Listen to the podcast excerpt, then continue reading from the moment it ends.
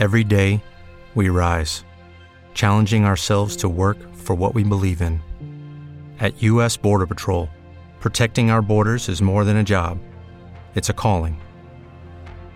Agents answer the call, working together to keep our country and communities safe. If you're ready for a new mission, join U.S. Border Patrol and go beyond. Learn more at cbp.gov/careers.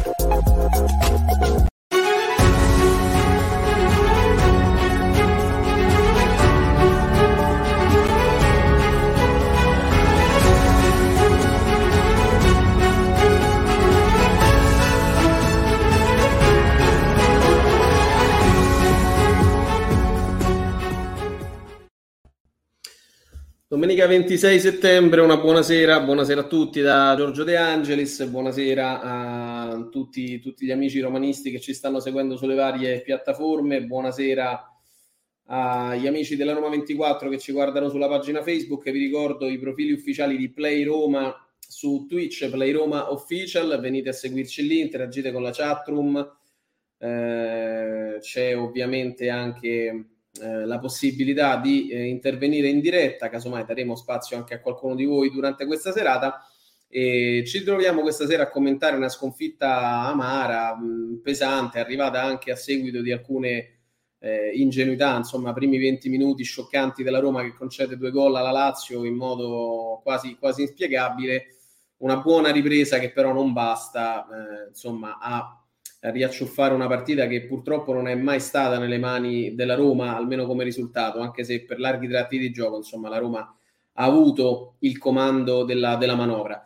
Eh, come al solito non sarò da solo eh, qui stasera, c'è con me il eh, mio compagno di viaggio Massimiliano Palombella che vedo già pronto. Se mi dai l'ok Max ti, ti metto in diretta. Eh, eccolo qui, eccolo qui. Eh, Massimiliano, buonasera. Ciao Giorgio, buonasera, ben trovati a tutti. Eccoci qua, eccoci qua in questa domenica 26 settembre 2021 che insomma ci regala un derby mh, mm, perso malamente, perso soprattutto nei primi 20 minuti del, del, del primo tempo Massimiliano, io almeno la vedo così.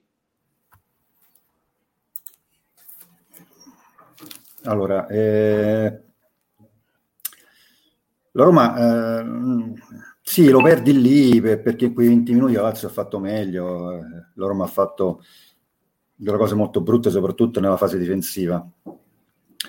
Però in generale mi sento di dire che eh, questa è una squadra che mette in campo una grande eh, tigna, eh, mette in campo un grande impegno.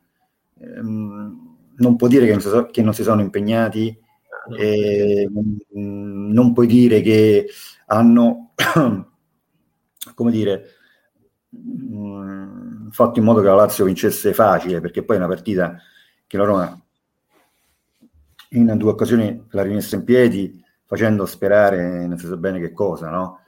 Uh, quindi magari puoi fare il 2 a 2 o puoi fare eh, all'ultimo secondo il 3 a 3 e non perdi la partita.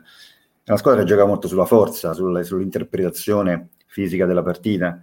Eh, l'impegno c'è, perché eh, neanche vuol dire che non si sono impegnati, però io credo che una de- delle cose sulle quali noi battiamo da tempo, Giorgio, e- ed era uno dei nostri timori, è proprio, è proprio quello che sto per dire.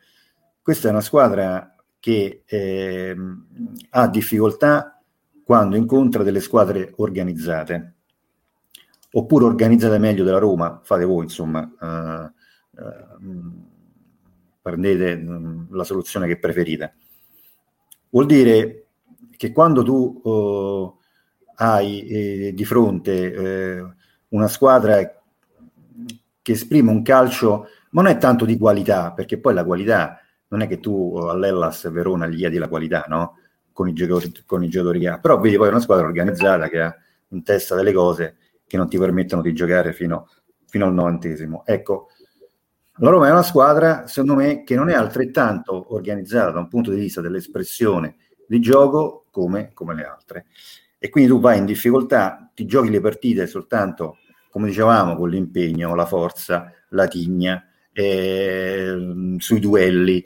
Eh, con questa palla al primo tempo, quando la Roma prende video gol, la Roma avrà alzato il pallone non so quantomila volte per, per, mm. andare dall'altra parte, per cercare Abram, per cercare gli inserimenti. Ecco.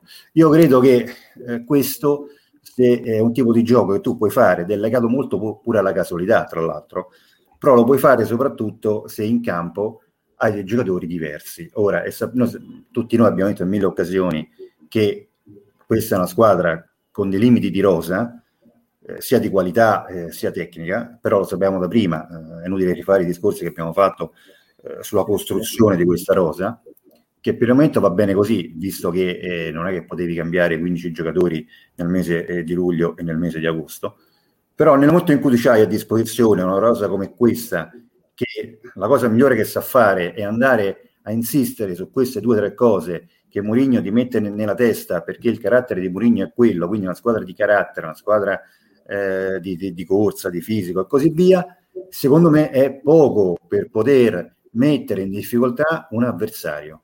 È poco, è poco. Non, mh, mm, poi la partita puoi anche finire 3 a 3. Io qui avrei detto le stesse identiche cose, né più e né meno. Perché poi Zagnolo fa un gran tiro, perché eh, Reina fa un paio di parate eh, molto belle, però se ci soffermiamo sul singolo episodio, allora o giochi così, e allora però devi avere una difesa impenetrabile per giocare così, un po' come l'Italia al 2006, no? Non gli facevi mai gol, poi là davanti inventavano tra Totti eh, i vari inserimenti camoranesi e Del Piero quando entrava, eh, Toni che la buttava dentro, Inzaghi, centrocampo tosto con Gattuso e compagnia bella, allora non prendi mai gol, là davanti il gol lo fai. La Roma i gol li fa, perché bene o male eh, la Roma li fa. Tra l'altro stasera comunque ha fatto gol soltanto su, uh, su calcio da fermo, di sì, fatto. Sì. Di fatto, ecco, fa soltanto questo. Però, allora, però se non hai questo tipo di rosa e questo tipo di difesa così impenetrabile, allora ti devi aiutare con qualcos'altro. Mm. Per questo abbiamo chiesto, chiesto insomma, abbiamo detto in più di un'occasione, ci piacerebbe vedere il Murigno del Porto, non il Murigno dell'Inter, di tutte le altre squadre che hanno vinto quello che hanno vinto perché avevano grandi giocatori. Perché se non ce l'hai o ce n'hai pochi, allora è complicato poi, è complicato. È complicato perché è un conto che incontri l'Udinese, queste squadre qua. Un conto è quando incontri squadre che eh, ti mettono in difficoltà perché sul piano del gioco ti mettono in difficoltà. Poi ci sono gli errori dei singoli, quello fa parte del gioco, sia eh, che tu possa giocare come gioca la Roma oppure eh, come gioca una, un'altra squadra più organizzata, perché gli errori dei singoli fanno parte del, eh, del meccanismo. Ci sono gli errori degli arbitri, c'è tutto quello eh, che poi diremo, però di base devo dire, eh, se la Roma non cresce dal punto di vista della qualità, allora diventa un problema. A meno che, come abbiamo detto in più di un'occasione, non cresce dal punto di vista della condizione, allora vince tutti i duelli, tutte le seconde palle sono della Roma e allora le partite non le perdi, però così le partite le perdi. Poi tra l'altro mi sembra ormai siamo arrivati a, a, a almeno un gol a partita lo prende, adesso non, non, so qual è la media, però oggi tre gol sono tanti. Sì. Sono tanti, no? anche per come sono maturati. Quindi poi non c'è equilibrio, 200 attaccanti messi là in mezzo, cioè, ci sono tutte cose che secondo me non, non fanno bene alla costruzione della squadra. Ripeto, se poi in futuro arriveranno i campioni che tutti noi eh, speriamo che arrivino, allora il discorso cambia, gioca come ti pare, tanto questi la palla la buttano dentro, i gol non li prendi e vinci le partite. Ma ah, beh, certo, la metti su quel piano, sì, Massimiliano. Eh, ma, ma, tu la metti su quel piano non avendo la rosa che, che, che te lo farebbe mettere su quel piano, questo voglio dire allora devi fare un'altra cosa, secondo me. Dovresti fare un'altra cosa. Più organizzazione, più un, un, una squadra eh, che abbia una proposta di gioco, come diceva Luis Enrique, diversa da quella che c'hai, perché quella che c'hai è sempre quella. Eh. È sempre quella che ti dice sui duelli stretti, su, sul lancio su, sul centravanti, il quale poi non ho capito se si lamenta, non si lamenta, se vuole più palloni, non vuole meno. Io questa cosa non, non, riesco a capirla, perché pure Abram, che è un ottimo giocatore, poi vai a vedere che pagella gli dai, ora le stiamo facendo le pagelle mentre chiacchieriamo, quanto gli dai ad Abram?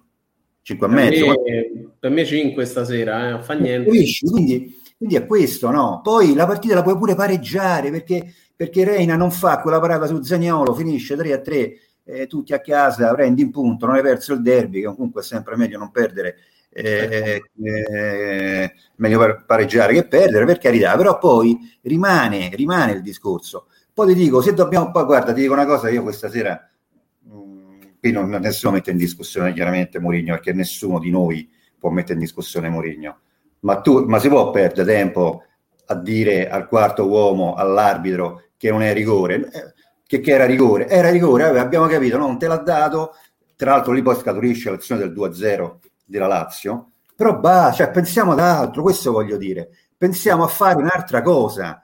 Cioè, sì. c'era rigore? Sì, c'era, perché mi ha voglia di dire, io ho sentito delle interpretazioni pazzesche. Quello è un rigore che non te lo dà, vabbè, ha sbagliato e finisce così, ma non perdiamo tempo a parlare di queste cose però. Cioè ne possiamo parlare noi a fine partita nell'analizzare la partita. Ma chi te, tu stai in campo, ma non perdere tempo a parlare di queste cose, è una perdita di tempo non ti scaturisce nulla, non ti dà nulla, non ti dà. Perché come critichiamo eh, gli allenatori avversari quando mettono pressione all'arbitro, ti ricordi la questione Allegri chi era? Eh, sì. Non mi ricordo con chi, con... Mm, vabbè, non, non, qualche settimana fa. Abbiamo detto, ma che stesso Matti, uno va a cercare l'allenatore, uno spogliatoio. Sì, che poi ha litigato con Spalletti, no? Proprio perché... Era Allegri e Spalletti, Allegri e Spalletti. Come diciamo di altri allenatori, che è un atteggiamento che non ci piace, devo dire che io quando vedevo, andavo lì, si alzava, eh, ma pensa alla squadra, pensa a dire delle cose alla squadra. Ragazzi, Ora, lancio, lancio scusa Max, c'è sì. la grafica, lancio un sondaggio molto veloce perché questi sono i migliori di stasera, insomma, nonostante la sconfitta, almeno secondo la nostra redazione, abbiamo appena lanciato il sondaggio, stasera durerà pochissimo, bisogna essere rapidi, eh? lanciato un sondaggio eh, di tre minuti, quindi sarà eh, online su Twitch il nostro sondaggio per tre minuti, potete votare, ovviamente è un sondaggio riservato agli utenti di Twitch. Ricordo con l'occasione, Massimiliano, rubo un attimo per ricordare a tutti coloro che ci stanno seguendo su altre piattaforme, eh, sul canale di Play Roma, YouTube, Facebook, Twitter, che non potete votare il sondaggio. L'unico modo per farlo, lo dico anche a qualche amico della Roma 24, è venire nostra, sul nostro account Twitch, seguirci da lì seguire Playroom Official e a quel punto potete interagire di più con, eh, con noi.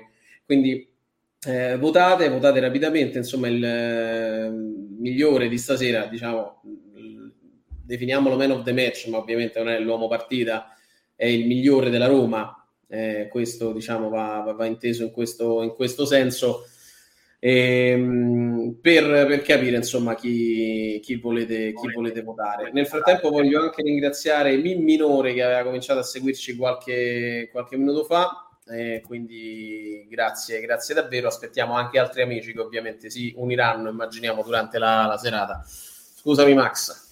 No, no, io ho finito, ho finito, insomma, quello che devo dire l'abbiamo detto, Giorgio. Questi sono i caratteri generali di un'interpretazione della partita che è la stessa cosa che abbiamo detto dopo la partita con lei, se ne più nemmeno eh, Giorgio, quindi... Sì, sì, sì, io intanto comincio a salutare pure Capitano Baghi, Francesco 888, Palpata in 76, Stefano Denita, eh, i fedelissimi di Twitch, grazie anche a Federico Gementi che ci saluta da YouTube, Fede, vieni su, vieni su Twitch anche tu, eh, il Catalano, Alex D, Rupino, insomma stasera ci sono, tanti, sono tantissimi. Anche Giacomo Ercolani, eh, Francesco Imperium Romanum su, su, YouTube, insomma trasferitevi su, su, Twitch perché riusciamo ad interagire meglio, altrimenti i messaggi degli altri social eh, insomma li lasciamo un po' in secondo piano perché dedichiamo ovviamente maggior spazio alla nostra chat room di Twitch che è decisamente più interattiva, insomma, quindi eh, per questo abbiamo, abbiamo stabilito di, di, di fare così. Eh, tra l'altro vi ricordo che potete seguirci un po' su tutti i social, su TikTok, Instagram, Discord, il nostro server Discord, trovate il link proprio nella chat room di, di Twitch e avete modo di, di, collegarvi direttamente perché per ora è solo su invito, ma noi stiamo estendendo l'invito a tutti coloro che ci seguono durante le live Vi aspettiamo veramente in tanti. Nel frattempo sta per scadere il nostro sondaggio, caro Massimiliano Palombella. E tra poco avremo in grafica anche le percentuali appunto del migliore in campo per, per questa sera. E quindi ecco qui eh, avremo. Eh, chiedo scusa a Luca, ma il sondaggio era, era partito, quindi lui voleva fare una sostituzione, ma no. Ehm, tanto mando le percentuali a, a Luca, eh, così elabora la, la nostra grafica. Eh, eccolo qui. Allora, eh, tra poco insomma vedrete i risultati del, del sondaggio. C'era un errore in realtà, eh, non era Mancini ma i Bagnets da, da inserire, eh, quindi però credo cambi poco, insomma, visti anche i risultati de, de, del sondaggio, siete stati abbastanza netti, quindi voglio dire, non, non penso ci sia, eh, non, non, non, ci sia nulla da, di, di stravolgente, insomma. E vediamo un po', andiamo a leggere qualche messaggio. Eh, Palpatine dice è curioso di ascoltare Roscioni, ce l'avremo il, il buon Roscioni, chissà sì, sì, sì. fare un collegamento col, col, buon, col buon Roscioni, col buon Matteo.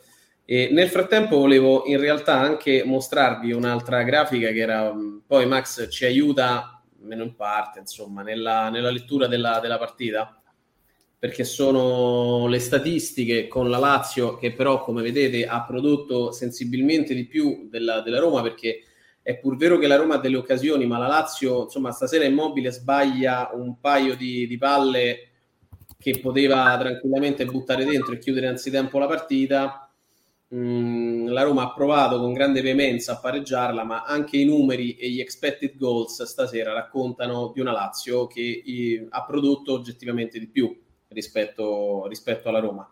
Eh, perché? Perché ha manovrato meglio, ha agito bene in contropiede quando ha, ha potuto farlo e, e quindi ha, ha, vinto anche meritatamente la partita, perché poi bisogna pure dire, bisogna pure dire questo.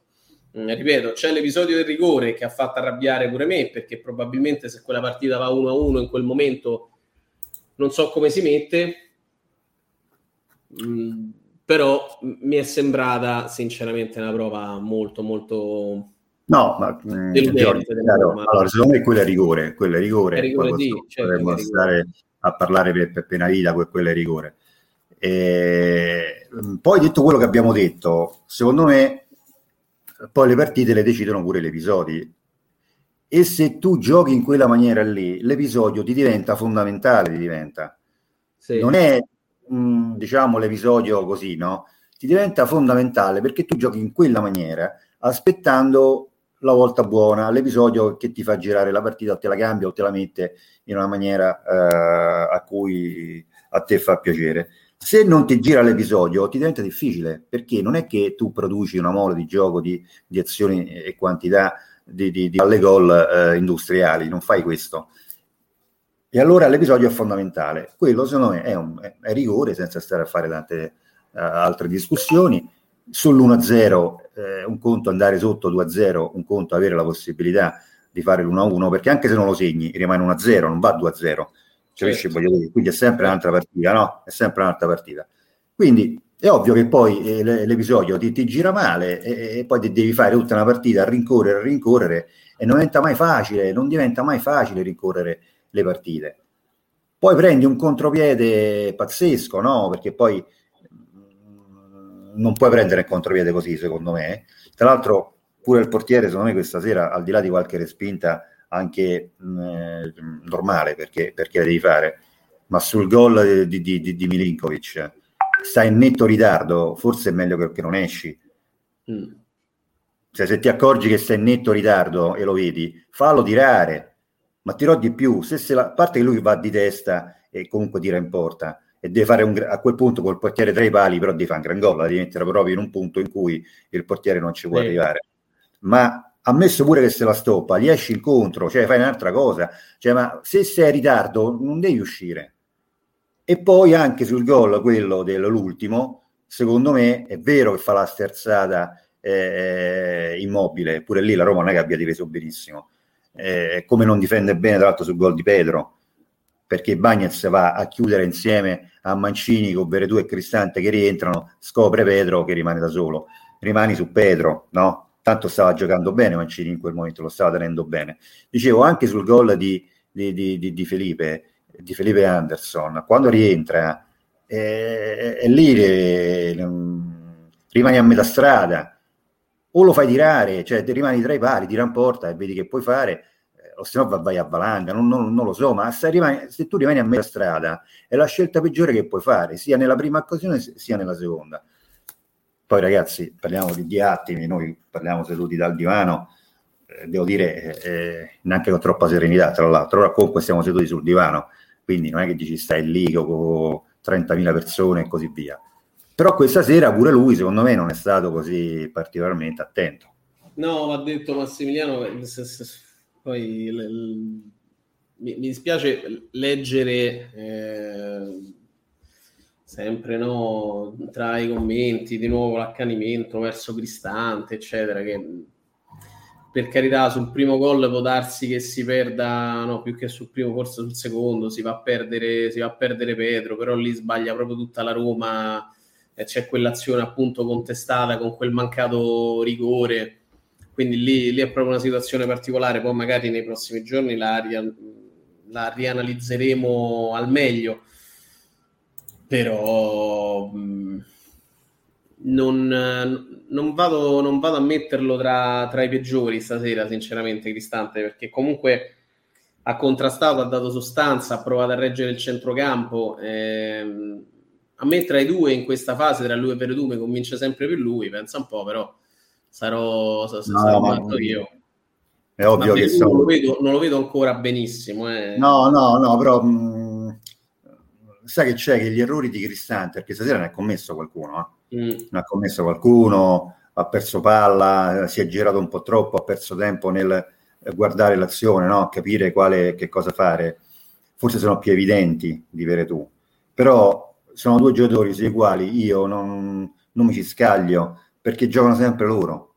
Anche oggi la scelta di questa sera di non, non mettere nessuno degli altri centrocampisti, sacrificando ancora una volta i due con Mkhitaryan in un ruolo che non lo fa come lo fa Pellegrini, perché pure sì. lì no, uh, ti sei difeso in un'altra maniera rispetto a quando c'è Pellegrini.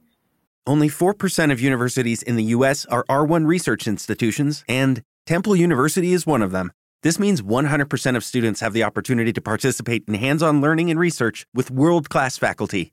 With over 600 academic programs across 17 schools and colleges, Philadelphia's largest public university provides students with a rich variety of opportunities and propels graduates to succeed in their careers. Temple University. Schedule a campus tour today at admissions.temple.edu/visit. Temple University is ranked among the top 50 public universities in the U.S. Through hands on learning opportunities and world class faculty, Temple students are prepared to soar in their careers. Schedule a campus tour today at admissions.temple.edu/slash visit. Perché vedevo Mkhitaryan fare proprio la, la, la, fase difensiva, fare la seconda punta vicino ad Abram e dietro eh, Sharawi faceva il quarto uh, a sinistra, in una sorta di 4-4-2, no? Mi sembrava una, una Roma messa in questa maniera quindi non difendi uguale, cioè giochi in, un, in un'altra maniera. Quindi anche questa sera non scegliere di metterli in campo vuol dire che tu ti fidi solo di quei due. Poi sono bravi, non sono bravi, fanno bene, fanno male, perdono i palloni, fanno quello che è, però quelli giocano sempre.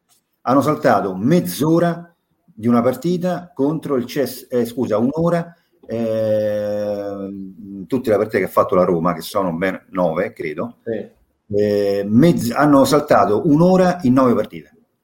Sì. Quindi chiediamogli quello che gli possiamo chiedere. Poi se dobbiamo ricominciare stasera, ricominciamo stasera, go, e quello un po' giocare, quello è, l'abbiamo detto che sono questi, giochiamo con questi.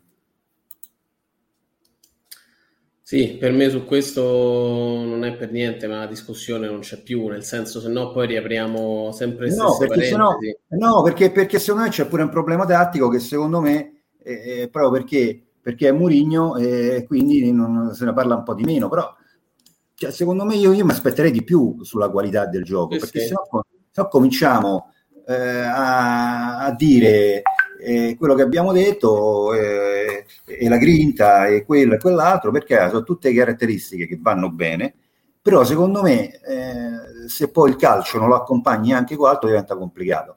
Poi se tu c'hai eh, Maicon a destra e a sinistra c'hai eh, Zanetti, che te per te, che si inventano eh, i dribbling, eh, il tiro da fuori area, va all'incrocio, il cross perfetto per la testa De, de, de Milito o Snyder che si inserisce, allora va, per carità va bene pure questo tipo di gioco secondo me. Se non ce l'hai, me dovresti fare anche un'altra cosa, non soltanto questa, ma essere in grado di proporre anche un'altra cosa. Senza dubbio. Stasera il migliore in campo votato dal nostro pubblico è Nicolò Zagnolo, secondo me poco da eccepire rispetto a questa scelta. Ci andiamo anche a vedere eh, le, le, pagelle di, di, Massimiliano, eccole qui, eh, con lui Patrizio che, che prende 5,5, Karsdorp 6, Mancini 6, Bagnaz 6, Vigna 5, così come Cristante, Veretù 6, Zaniolo 7, Mkhitaryan 6,5, El Sharawi 5, Abram 5, poi senza voto Zaleschi eh, tra l'altro, un grande abbraccio al ragazzo. Carles Perez 6, Shomurodov 5, Smalling senza voto. Posso dire una cosa, Giorgio? Forse il Bagnez avrei dato, forse nella fretta, forse 6 e mezzo, ma insomma, Vabbè. su alcune cose mi è piaciuto, su altre un po' meno, perché commette ancora degli errori ed è immaturo, secondo me. Al di là del gol, che quello comunque è uno schema chiaramente provato, ci ha riprovato anche nel secondo tempo, però commette ancora degli errori da ragazzo non completamente maturo, calcisticamente parlando. Quindi poteva essere sei e mezzo, ma per il resto, insomma, sono quelli. Allora diamo il eh, benvenuto anche questa sera qui, qui con noi al nostro Matteo Roscioni. Ciao Matt. Ciao ragazzi, buonasera, come va? A te, eh, come va? Così, caro Matteo, siamo un po' Ciao Matteo. Ciao Matteo. Cosa Max? Io, so, probabilmente... No, se... Ciao Matteo, ho detto. Ah, ciao, ciao, ciao. Se, se, se queste partite mh, le avesse perse un altro allenatore, Matteo, forse avremmo fatto una critica maggiore nei confronti del tecnico. Beh, invece è il contrario, lo sai, eh, almeno per mm. come la vedo io. Uh, io invece ho un approccio opposto, nel senso che se partite come queste le avesse perse un allenatore uh, differente, quindi un allenatore che magari cerca di imporre un certo tipo di, uh, di gioco, una... ecco, invertendo le panchine, se l'avesse persa Sarri in questo modo avrei dato più attenuanti, perché comunque lo, lo, sappiamo, l'approccio al lavoro o comunque l'approccio al calcio proprio che hanno questi due eh, allenatori è diametralmente opposto, diciamo, no? E, e, quindi no, io invece penso che la sconfitta sia ancora più grave considerando chi c'è sulla panchina della Roma e, e ci metto una serie di cose. No? Ci metto che eh, la Roma eh, è alla seconda partita consecutiva, tra virgolette, in trasferta eh, che prende, eh, prende tre gol. La Roma ha preso tre gol a Verona, ha preso uh, tre gol oggi. Eh, non, mi sembra, eh, non mi sembra una fase difensiva degna di questo nome, quella della Roma. Um, il primo gol l'ho visto prendere alla Roma di Zeman l'ultima volta, cioè amnesie difensive che non riconosco a questo allenatore. Eh, quello è un errore di reparto. Io ho già sentito dire ah perché Karsdorp sbaglia, ah perché Mancini si perde l'uomo, ah perché que- proprio perché sbagliano tutti. Quello è un errore di reparto, proprio sono tutti piazzati male. Cioè Karsdorp non fa la diagonale, vere tu non segue il centrocampista che si inserisce, guarda l'azione senza avere nessun uomo. Ehm, vicino, quindi comunque Veretù che aveva il campo aperto poteva vedere, leggere quel movimento di Milinkovic Savic e comunque eh, dargli fastidio, ma sbagliano tutti, quello è un errore di, eh, di reparto. Eh, detto questo, poi non mi sono piaciute tante altre cose, non mi è piaciuta anche alla fine l'inserire Zaleschi, una, una, cosa alla Carlos Bianchi, eh, concedetemi la citazione, nel senso andare a mettere cinque attaccanti togliendo una sorta di, non dico di equilibrio, ma di logica alla squadra, no? Sì, Perché a me, sì. onestamente a me Karsdorp non era dispiaciuto, ha fatto degli errori, ma è un ragazzo che ci stava a recuperare palla, riparte, poi per carità commette anche lui degli errori, ma io un giocatore faccio fatica a togliere dal campo in una partita come questa, anche a 7 minuti dalla fine, che con il recupero comunque erano 12. Uh, eh, per me la Roma, quei 7 minuti più 5 di recupero, praticamente non li ha più giocati. Uh, una squadra che ha perso tutti i riferimenti, poteva prendere gol un secondo dopo con le sostituzioni perché non aveva ancora capito le posizioni. Cioè, è vero, andava tolto Vigna probabilmente, però lì sono due cose, o fai entrare Calafiori e allora fai cambio ruolo su ruolo, però va bene, non vuoi far entrare Calafiori, pensi che sia un ragazzo inesperto, metti Bagnez a sinistra e giochi con Smalling in mezzo, sono sette minuti più recupero, la squadra rimane con la stessa fisionomia. Invece lui lì, secondo me, è andato proprio in confusione, l'ho visto, l'ho visto una squadra un po' in confusione, eh, che si appoggiava sempre su Cristante centralmente, sperando che Cristante diventasse in, all'improvviso, che ne so, Andrea Pirlo. Eh, poi per carità, io ho visto uh, Max, le vostre pagelle, in 5 a Cristante, io onestamente invece tendo a essere un po' più generoso con questo ragazzo perché veramente è l'accentratore di tutto il gioco della Roma. Eh, ogni volta, anche quando è in difficoltà, pressato, gli arriva sta palla, la deve proteggere, girarsi, non c'è mai un uomo vicino che gli viene a dare una mano. Non lo so, onestamente io, poi ne avevamo parlato anche nel post udinesi, oggi non mi aspettavo questa formazione, non mi aspettavo Sharawi in campo per sostituire eh, Pellegrini, ma mi aspettavo uh, un centrocampista in più anche eh, visto l'avversario, mi aspettavo un centrocampista che potesse essere Diavarà, che potesse essere Cristante, sono arrivato a dire anche Darbo e chiunque, ok? Un centrocampista in più e uno spostamento eh, di Veretù sulla linea dei trequartisti. L'avevo detto giovedì e lo ripeto oggi, mi aspettavo questa mossa qua, che la Roma oggi aveva bisogno di più equilibrio, si è visto subito. Eh, poi eh, sento anche confrontandomi con amici appena nel post partita, ah però oggi io la digerisco meglio perché la Roma comunque la partita poi l'ha dominata, poteva fare 4-5 gol perché ha creato tanto, ragazzi la Lazio ti ha fatto fare quella partita, cioè per me le partite così non sono giudicabili dal punto di vista delle occasioni, perché è evidente che se tu vai sotto 2-0 ma è normale che la, la Lazio ti faccia venire e, e rischi anche qualcosina perché poi la Lazio sui calci piazzati poteva prendere gol ogni ogni volta, cioè ogni calcio d'angolo la Lazio poteva prendere gol, tant'è che ha preso il palo Zaniolo, ha fatto gol i Bagnez, poteva fare un altro gol Veretù, lo stesso i Bagnez, insomma la Roma ha avuto 5-6 occasioni nitide sul calcio, sul calcio d'angolo, sul calcio piazzato. E, ehm, quindi io non l'andrei a leggere in quel modo, sento dire ah no, però la Roma ha tirato 20 volte in porta, ma ragazzi la Lazio ti fa fare quella partita, che è ovvio 2-0 dopo 20 minuti, ma quando in squadra hai Pedro, Immobile e Felipe, lui, ehm, Felipe Anderson, mm. che partita ti aspetti che faccia la Lazio? Si mette nei propri 20 metri, rischia qualcosina, perché è ovvio che la Roma, i giocatori tecnici adatti, può fare comunque gol, poi ecco, trovi gol sul calcio d'angolo, per questo loro si erano innervositi, no? hai sentito pure tutti quanti si erano innervositi, si erano un attimo spaventati, che loro sapevano che il gol la Roma la poteva riaprire solo così la partita, cioè con un calcio piazzato, un colpo di testa, una mischia, un'azione sporca. E poi, comunque, per carità, la Roma poi ha avuto dei meriti nel fare quello, nel rimanere comunque nella testa, con la testa nella partita, eh, perché poi ci sono stati degli episodi che ti possono far perdere la testa. Lo stesso eh, colpo col gomito di Mkhitaryan, eh, di, di, di Luis, Lucas Leva su Mkhitaryan, io penso che in tanti abbiano, come me, gridato per un quarto d'ora perché quello è il fallo che ci ha tolto Pellegrini per il derby. Lucas Leiva era già ammonito e è molto peggio questo di Lucas Leiva, tant'è che l'ha colpito sulla nuca col gomito ma è un arbitro, ma io dell'arbitro non voglio parlare perché è un arbitro totalmente inadatto, ti ha negato il rigore su Zagnolo nel primo tempo e ti ha risarcito con quello nel secondo tempo che è ridicolo ragazzi, perché sì c'è il contatto ma non è che Pro sta fermo, cioè se tu caricando il sinistro mi tocchi a me non può essere fallo ragazzi quello, su parliamoci chiaro, quello è un rigore che è un risarcimento per quello del primo sì, tempo. Sì, sì, ma infatti senza dubbi. Anche, senza anche alla fine più. Giorgio c'è una, quella, quel colpo di testa di Mancini alla fine su Murici, ragazzi quello è da rosso eh cioè lui, sì. ecco, quella è la dimostrazione della differenza tra il fallo di Pellegrini e quello di Mancini. Mancini guarda l'uomo Santa e fa col sì. gomito sulla mascella di Murici. Quello è da rosso, ma l'arbitro lì è talmente in inadatto e al VAR evidentemente ormai dice vabbè la partita è finita non stiamo a creare no, no? che quello è un fallo da rosso se la partita era 0-0 lì Mancini va sotto la doccia ok? E, e, quella è la differenza tra un fallo da rosso e il fallo di Pellegrini della volta scorsa. Comunque, Pellegrini abbiamo capito che per questa squadra è indispensabile perché secondo me la qualità sulla tre quarti da Pellegrini non la dà nessun altro. Ho visto un Mkhitaryan oggi, onestamente, io invece l'ho vista diversamente, l'ho visto un po', non lo so, spaesato nel senso che quando doveva passarla tirava, quando doveva tirare passare, non lo so, l'ho visto un po' sbagliare le scelte e la Roma mi sembra che oggi l'unica nota positiva se la porti dalla prestazione di Zaniolo. Ragazzi oggi se Reina non fa quella parata oggi parliamo di un'altra partita parliamo di un 3-3 meraviglioso con un gol boh, forse tra i più belli visti dagli ultimi 15 anni. Bisogna ritornare a uno dei, dei gol di Totti col Bari uno di questi gol qua eh, per andare a ricordare un gol di, di, di di siffatta bellezza, ma poi ragazzi col destro correndo, l'ha sottolineato poi Ambrosini in, in, cronaca, stava correndo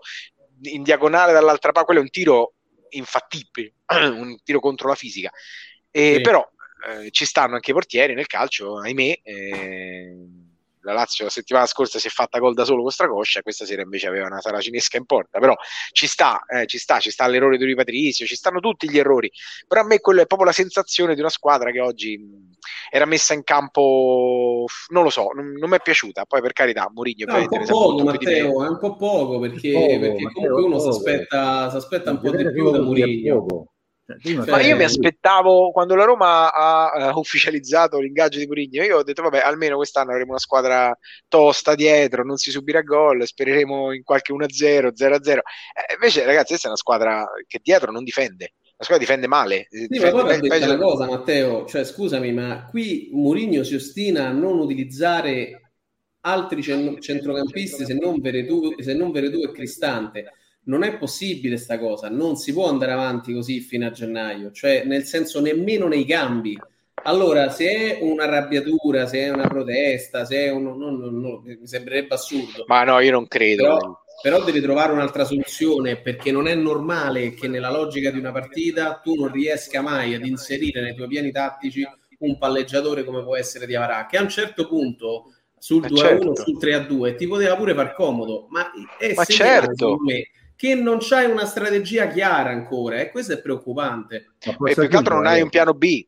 Non eh, hai no, un piano B. Ma non può essere che tra tutti i centrocampisti che c'è alla Roma eh, non ti vanno bene Vigliare e Diavara, tanto di cappello, benissimo, se sono scelte dell'allenatore, se la vede così va più che bene. Ma però qualche altro ce l'hai. Pre, come ma anche perché mettere, Max... Come vuoi mettere Zaleschi che ti, ti viene dal tuo eh, livello? Esatto. Metti quelli, metti i giovani. Dicevo, non credo in Vigliare e Diavara. Cambio il cambio di Zaleschi poi no, il cambio di Zaleschi è un cambio così che cambio è? Con tutto il rispetto Sono... per Zaleschi no ma secondo me quella è una cosa proprio della disperazione anche vista sì, la situazione del ragazzo cioè quella l'ho vista veramente una cosa ragazzi brutta cioè brutta onestamente proprio non lo so.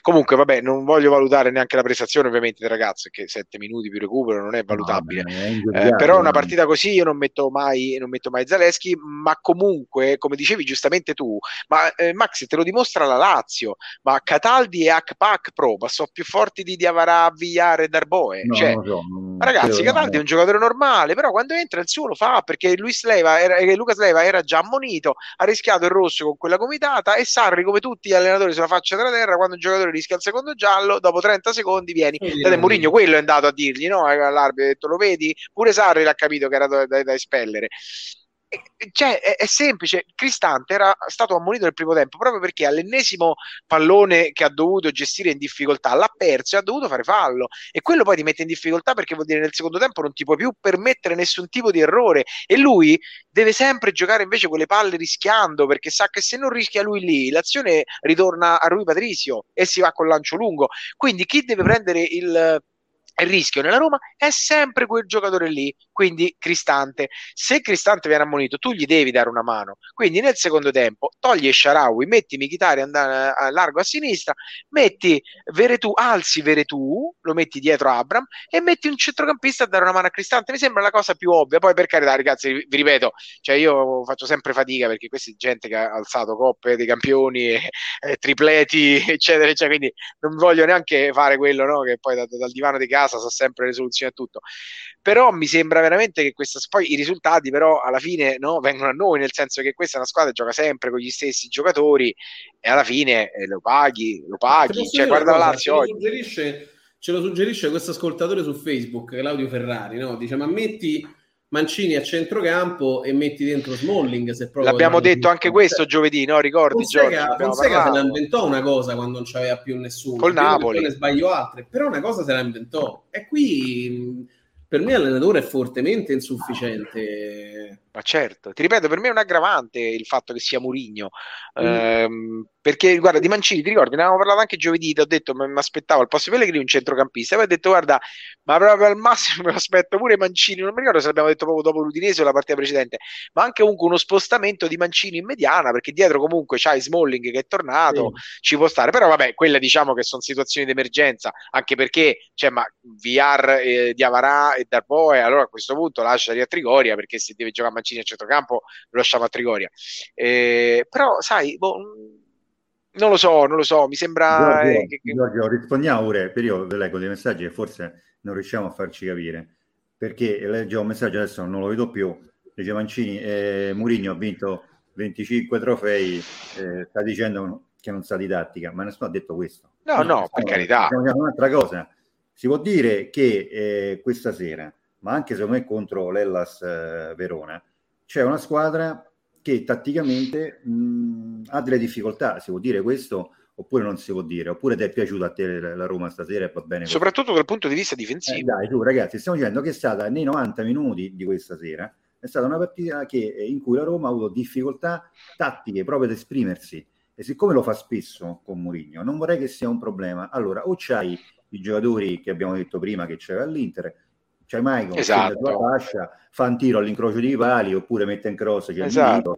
c'è Snyder, esatto. allora, ma siccome non ce l'hai, allora pensavamo che, mh, proprio perché è Mourinho, che ne sa di calcio e sa pure di tattica, che facesse qualche altra cosa e, e che avesse potuto dare alla Roma una organizzazione diversa che non ha la Roma in questo momento. Ma mi sembra abbastanza evidente che non ce l'ha. Certo. Questo non vuol dire che non sa didattica. Parliamo di una partita, di due partite parliamo. Allora, ripeto, no, se eh. Vigliare e Diavarà non vanno bene, ma Darboe, che lo scorso anno ha pure giocato un derby pure bene, ma te potrà dare una mano, visto che insieme a Bove hanno fatto pure un ottimo precampionato, che lei ha aggregati pure, eh, tutti ne hanno parlato benissimo, stesso Murigno eh, eh, ne ha parlato benissimo. Allora, come tu metti Zaleschi che ha di 18 anni, 19, 17, quelli che c'ha, puoi mettere pure quelli, perché Zaleschi sì e quell'altro no? Questo che non, non riesco a capire. Per questo Ma ti dico, la sostituzione di oggi anche vista la situazione del ragazzo, cioè una situazione, cioè, mi è sembrata veramente la mossa del disperato, capito? Per questo ti sto dicendo che mi ha dato quasi fastidio, cioè mh, mm, non lo so, sai, io mm, ti ripeto, a me l'allenatore che perde, perdo, metto due attaccanti, vinco, metto due difensori, cioè, veramente allora ci andiamo tutti in panchina, no? Poi per carità, vi ripeto, non, vuole, non è voler insegnare la tattica a Mourinho, ci mancherebbe, però la critica si può fare sempre e comunque perché di calcio, insomma, ne, ne, guardiamo a tonnellate ogni giorno, vediamo quello che fanno gli altri allenatori, no? Perché poi noi non ci siamo mai seduti su una panchina, però vediamo anche quello che fanno gli altri allenatori, vediamo come vanno poi le cose, quindi più o meno sappiamo, no? Come reagiscono le squadre a certi input e a me la Roma è sembrata, soprattutto ecco, dopo quel cambio famoso che dicevamo, eh, per qualche minuto non capire nulla e rischiare di prendere subito immediatamente il gol del, del 4-2, ad esempio. Mm, ma poi, vi ripeto, cioè, è proprio stata una, una, una, una, se- una, serie di cose che non mi è piaciuta. Mi piace, ripeto, mi, mi piace questo equilibrio qui. Dice, se un uomo Tiago Pinto chiede scusa, si dimette e prende il primo aereo ah, per Lisbona. Io Grazie, poi ecco, evi- eviterei, anche, eviterei anche adesso dei giudizi definitivi, eh, perché eh, siamo al 20, quant'è oggi? 20, 28, 28 settembre, 27, ho perso pure il conto. 26, 26. 26 settembre, esatto. E quindi penso che di tempo... Oh, ce ne sia a sufficienza per sistemare le cose. La Roma ha perso una partita, ha perso due, eh, però è in linea con quello che poteva Io essere l'obiettivo. Io chiaro su una cosa, no? quando si dice e si continua a dire questa cosa qui, c'era Anguissà a 500 mila euro. De- devi, capire, devi capire se a Mourinho gli andava bene Anguissà o meno. Prima cosa. Secondo poi, la Roma aveva un chiaro problema con gli esuberi e ancora ce l'ha perché ancora sta sperando di cedere in Zonzi poi ragazzi, Quindi... io onestamente, onestamente io Anghissà lo conoscevo, ho parlato con eh, persone che lavorano eh, in, questo, in, questo, settore, gente che fa scouting, eh, gente che lavora per eh, società di scouting, di procuratori, eccetera, eccetera, e mi hanno detto tutti la stessa cosa. Anghissà in Inghilterra era uno dei tanti, nel senso era un giocatore, un buon giocatore, stava lì. E che qua in Italia uno così grosso ti fa la differenza, per carità è vero, la Roma lo poteva prendere, ma eh, non è Anghissà il problema, cioè di giocatori come Anghissà ne trovi anche altri, è proprio un... Eh, non lo so, perché poi ecco la Roma capace di prendere Anghissà comunque Mourinho non lo fa giocare, non è quello, è proprio un'idea che secondo me è sbagliata eh, a prescindere questa cosa di far giocare sempre gli stessi, questa poi dici sì è vero, non c'hai giocatori come Anghissà, potresti avere delle eh, alternative di pari valore, ma secondo me non è vero perché Villar l'anno scorso ha dimostrato che a pallone 10 minuti ci può anche giocare, no? E Diavarà uguale. Io mi ricordo uh, quando era Max, un anno fa, un anno e mezzo fa, l- l- all'inizio del, poco prima del Covid. Eh, cioè, mi sembra la Roma non poteva più giocare senza Diavarà. Vi ricordate quando si fece male che era a Genova con la Samp? Mi ricordo, si fece male Diavarà, era finita la Roma perché Diavarà era diventato il metronomo. Uh, Diavarà c'ha sempre lo stesso uh, iter al Bologna, super, poi sparisce, lo prende il Napoli a 20 milioni, sì. super all'inizio, sparisce, lo prende alla Roma, super, e poi risp- cioè, ci sarà pure una risposta alla carriera di questo ragazzo. No, non lo so, vi ripeto, oggi secondo me è una partita particolare eh, perché uh, poi ecco, ho sentito anche dire no, però la Roma ha dominato, oggi la digerisco meglio perché poi oggi c'è cioè, quello che ti dice comunque leggo uh, la, ecco tra l'altro adesso ragazzi l'abbraccio tra Spalletti e Strottman e, volevo fare un eh. attimo un, min- un minuto di, di, silenzio e um, no With the Lucky Land slots you can get lucky just about anywhere This is your captain speaking. Uh, we've got clear runway and the weather's fine, but we're just going to circle up here a while and uh, get lucky. No, no, nothing like that. It's just these cash prizes add up quick. So I suggest you sit back, keep your tray table upright, and start getting lucky. Play for free at LuckyLandSlots.com. Are you feeling lucky? No purchase necessary. Void where prohibited by law. 18 plus terms and conditions apply. See website for details. Judy was boring. Hello. Then Judy discovered ChumbaCasino.com. It's my little escape. Now Judy's the life of the party. Oh, baby, Mama's bringing home the bacon. Whoa, take it easy, Judy. The Chumba life is for everybody. So go to ChumbaCasino.com and play over 100 casino style games. Join today and play for free for your chance to redeem some serious prizes. ChumbaCasino.com. No purchase necessary. Void where prohibited by law. 18 plus terms and conditions apply. See website for details. Nel senso, oggi c'è chi è disfattista che dice che già Murigno out, Murigno vattene, eh, la Roma è una squadra finita, e c'è quello che ti dice che però la Roma ha giocato bene, è dominato. Per me la verità sta nel mezzo. La Roma non ha dominato, la Roma ha giocato la partita che la, a, a, è riuscito a fare anche perché la Lazio ti ha fatto fare quel tipo di partita. Non dico che hai giocato bene perché la Lazio ti ha fatto giocare bene, dico che era normale che dopo 20 minuti 2-0 tu facessi quella partita lì, quindi possesso palla e provassi a scardinare quella difesa tra l'altro Roma ci è riuscita sul, sul, calcio piazzato alla fine.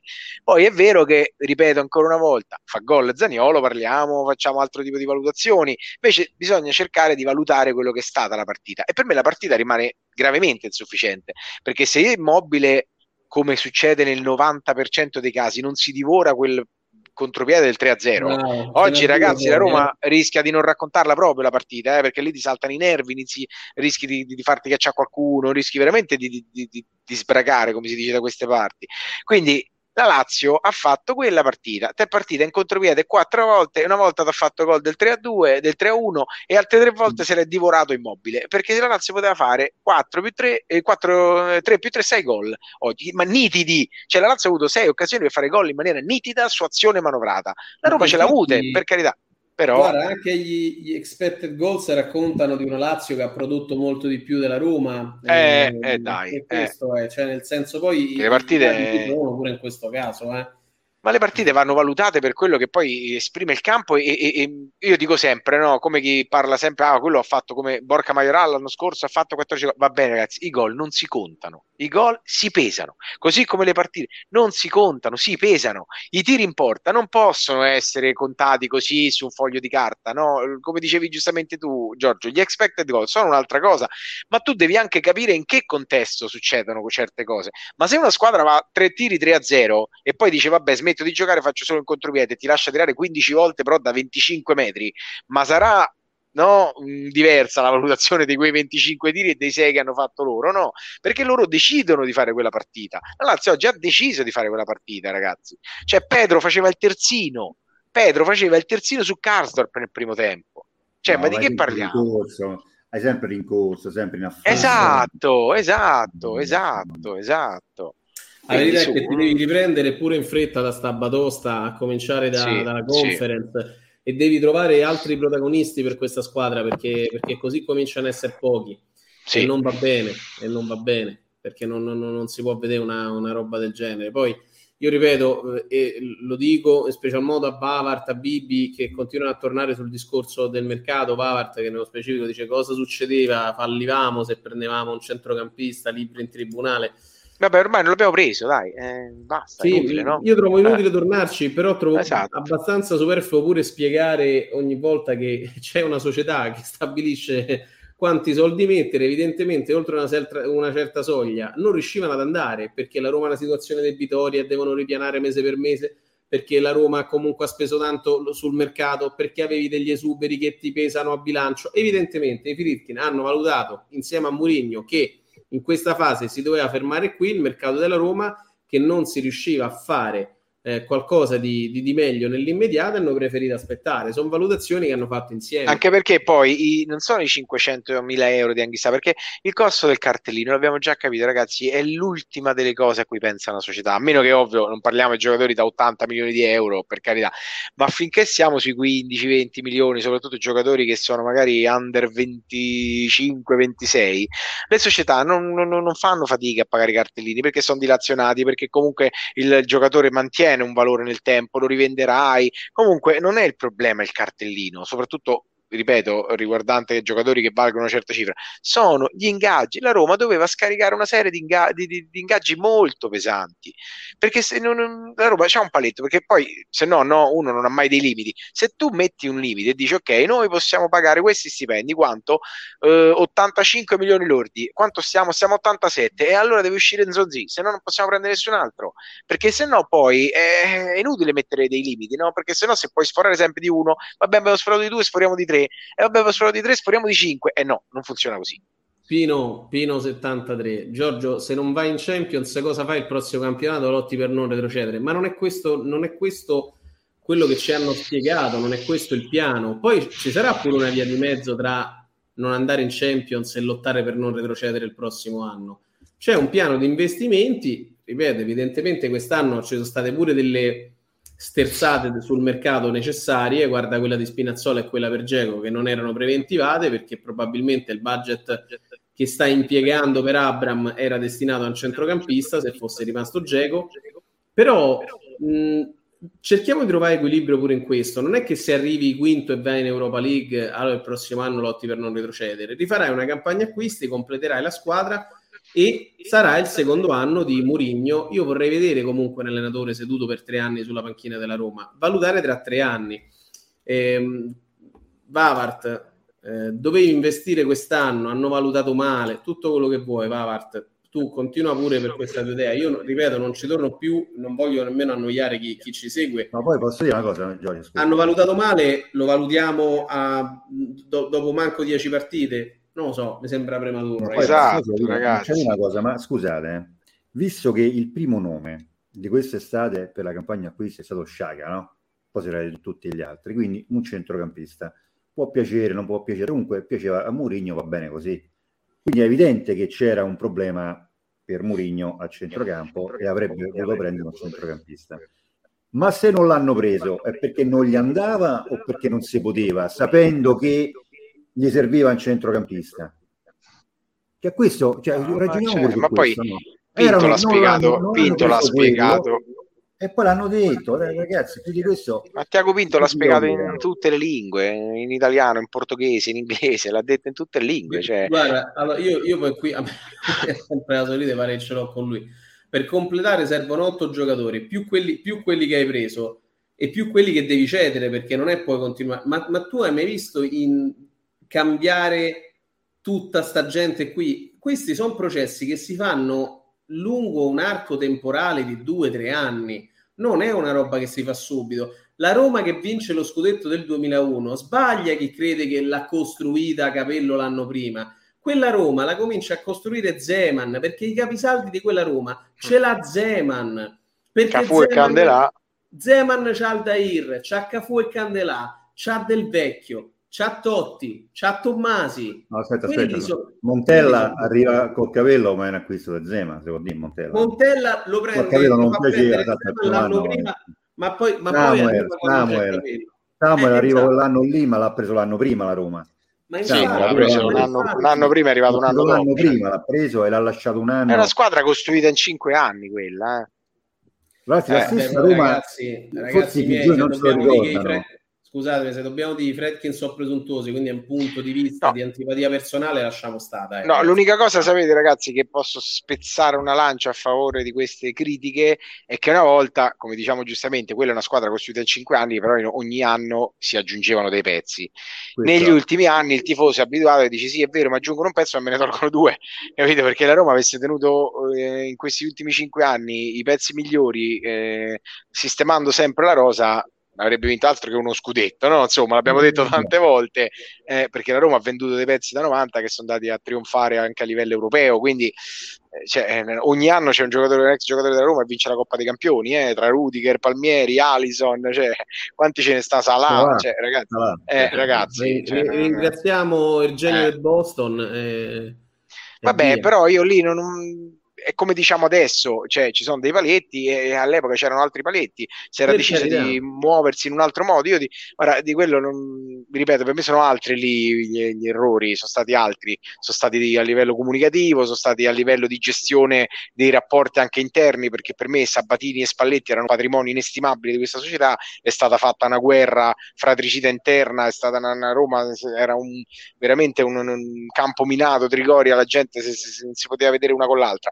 Lì la società ha delle colpe allucinanti, no? Perché poi volevamo pure andare a Trigoria marciando tutti uniti quando hanno venuto Rengolan, però ancora oggi ci stropicciamo gli occhi davanti a Zaniolo che poverino viene da due crociati, quindi eh, per me poi quelle sono eh, operazioni che sì, è ovvio che anch'io ripenso a tutti quelli che hanno venduto, mi viene il mal di testa, però si era deciso di operare in quel modo. Lì gli errori sono stati altri, quelli di non saper gestire e di non saper creare un ambiente a livello societario, manageriale e tecnico a livello di allenatore che potesse essere veramente un, eh, un monolite per eh, 4-5 anni. Lì si facevano la guerra uno con l'altro, quindi da, eh, la, la radio con la TV, la TV con l'ufficio stampa, quello con l'allenatore. Cioè, eh? Ragazzi, però non è che noi ogni volta che Roma perde una partita Esatto, noi esatto. dobbiamo fare la storia di Pallotta. Esatto. Pallotta non c'è più, c'è un'altra società che sta da un anno qui perché era agosto 2020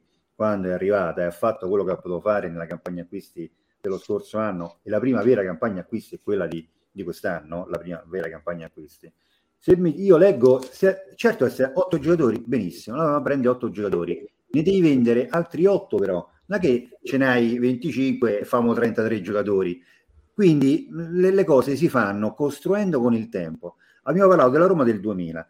I più, diciamo, datati si ricorderanno che la Roma dell'83 nasce dal 78, 79, 80 perché Viola comincia piano piano a prendere dei pezzi Ancelotti e Nela, poi è arrivato Falcao e poi sono arrivati altri giocatori e piano piano poi è arrivato Toasca e così via.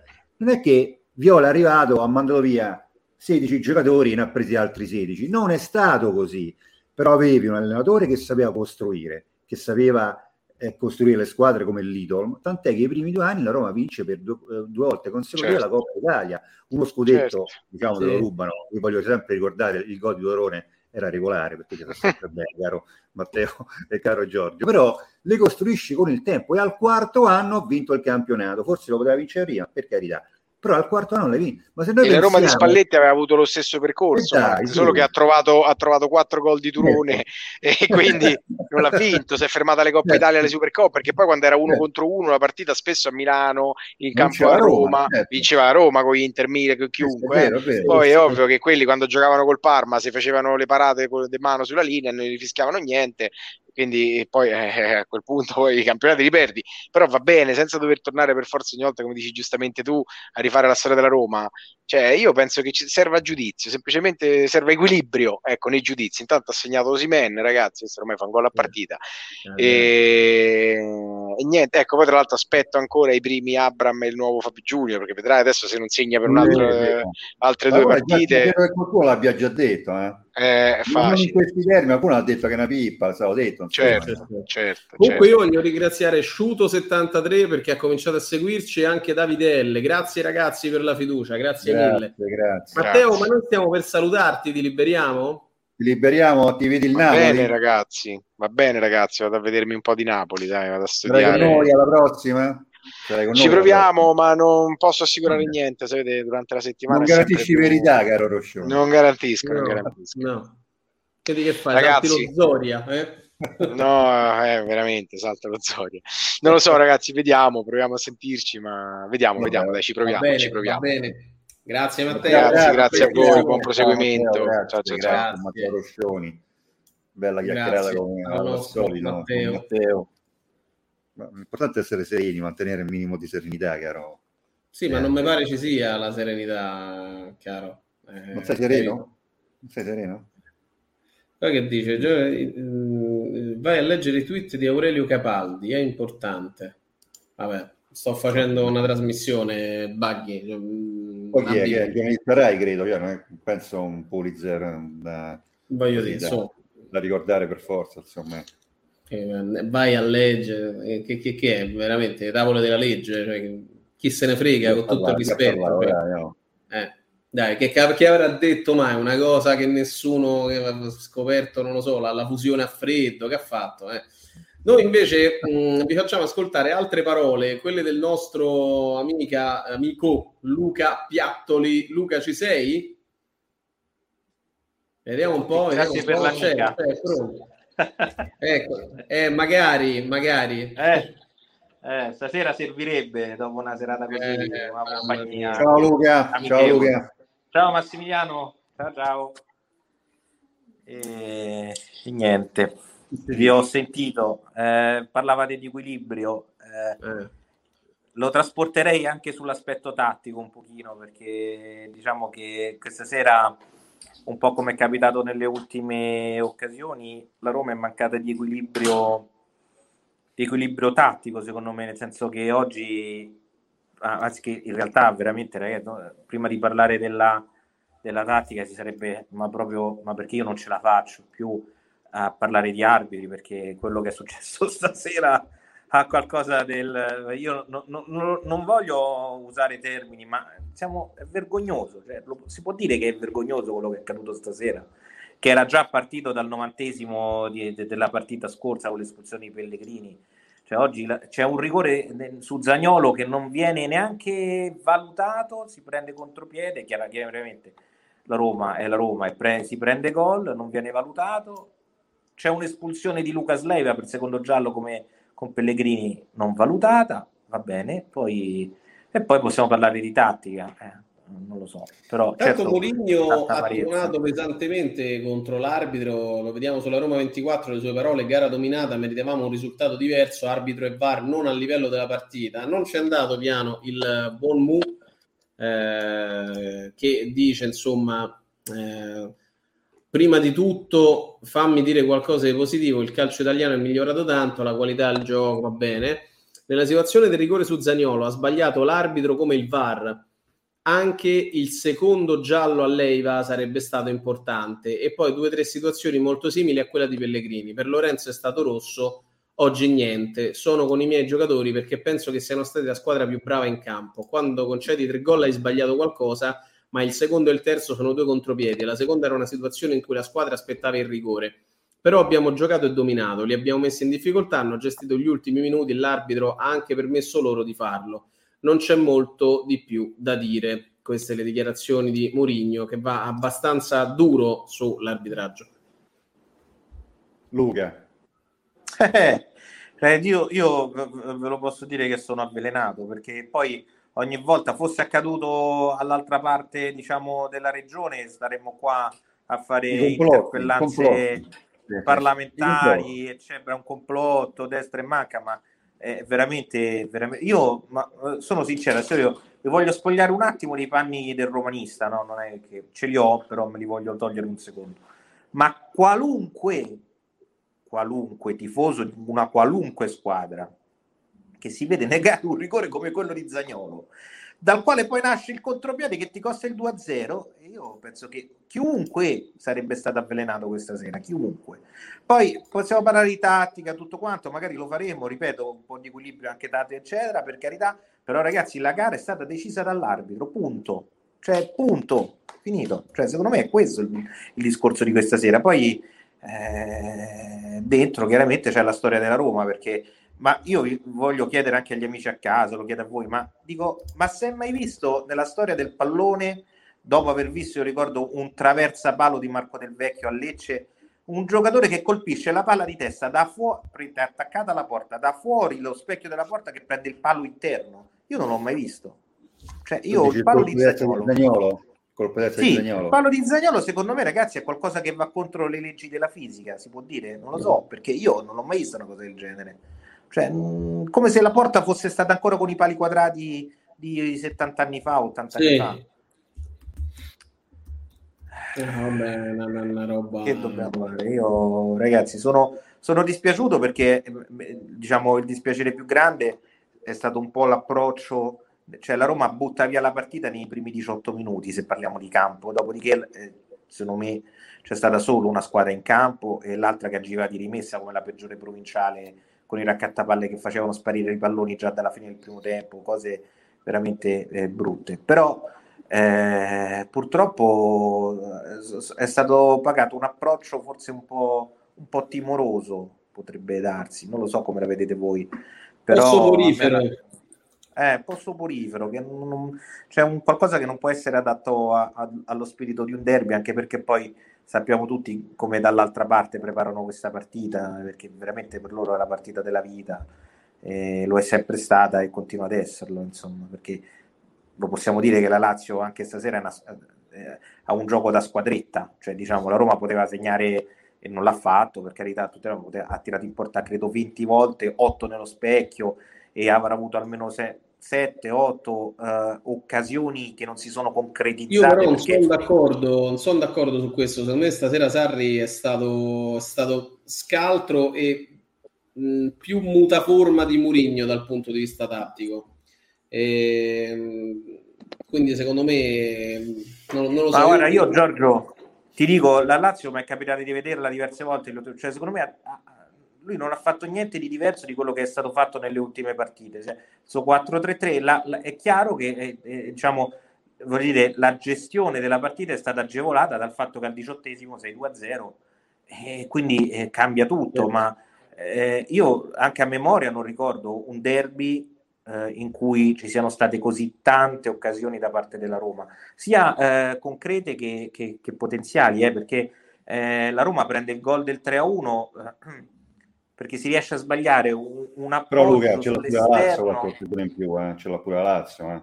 c'è un tiro di immobile, c'è Sì, quello sì, di ma- Immobile, insomma, certo Massi, ma è, è normale, cioè, loro, se- eh, non è che non ce l'hanno quelli di avuti. immobile sono tutti, se tu sul 3-1 poi fai il 3-2, ti butti in avanti a 8-10 minuti dalla fine, Eh, vabbè, ma pure la Roma avrebbe giocato così, eh? Cioè, al contrario, 3-1 per la Logico. Roma, la Roma si mette dietro e riparte in contropiede, è normale, io al calcio ho pure fatto così. Eh, Un po' Sì, che pretendi, che sì, vengano avanti, eh, stai No, ci 3-1, mancherebbe. devi gestirla, insomma. Ci mancherebbe, però ti ripeto, a me la Lazio non è piaciuta mh, neanche lontanamente come non è mai piaciuta in tutte le partite in cui l'ho vista, però poi purtroppo c'è l'aspetto morale, quindi sarà una bella vittoria per loro e forse una mazzata per noi, spero di no, però ripeto, No, a me non, non- non- non c'è stato niente di quello che ho visto nella Lazio che mi ha colpito, tutt'altro, anzi.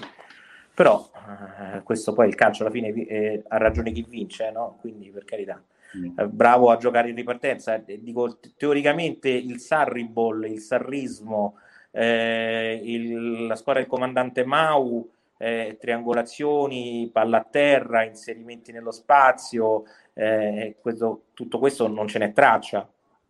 Però è giusto, vinci 2-0 dopo 18 minuti, giochi in ripartenza, infatti immobile nelle ripartenze, no? Eh, parte anche dalla sua metà campo, eh, come nell'assist che ha fatto per il gol di eh, Felipe Anderson, e quindi è chiaro che è tutto più facile, no?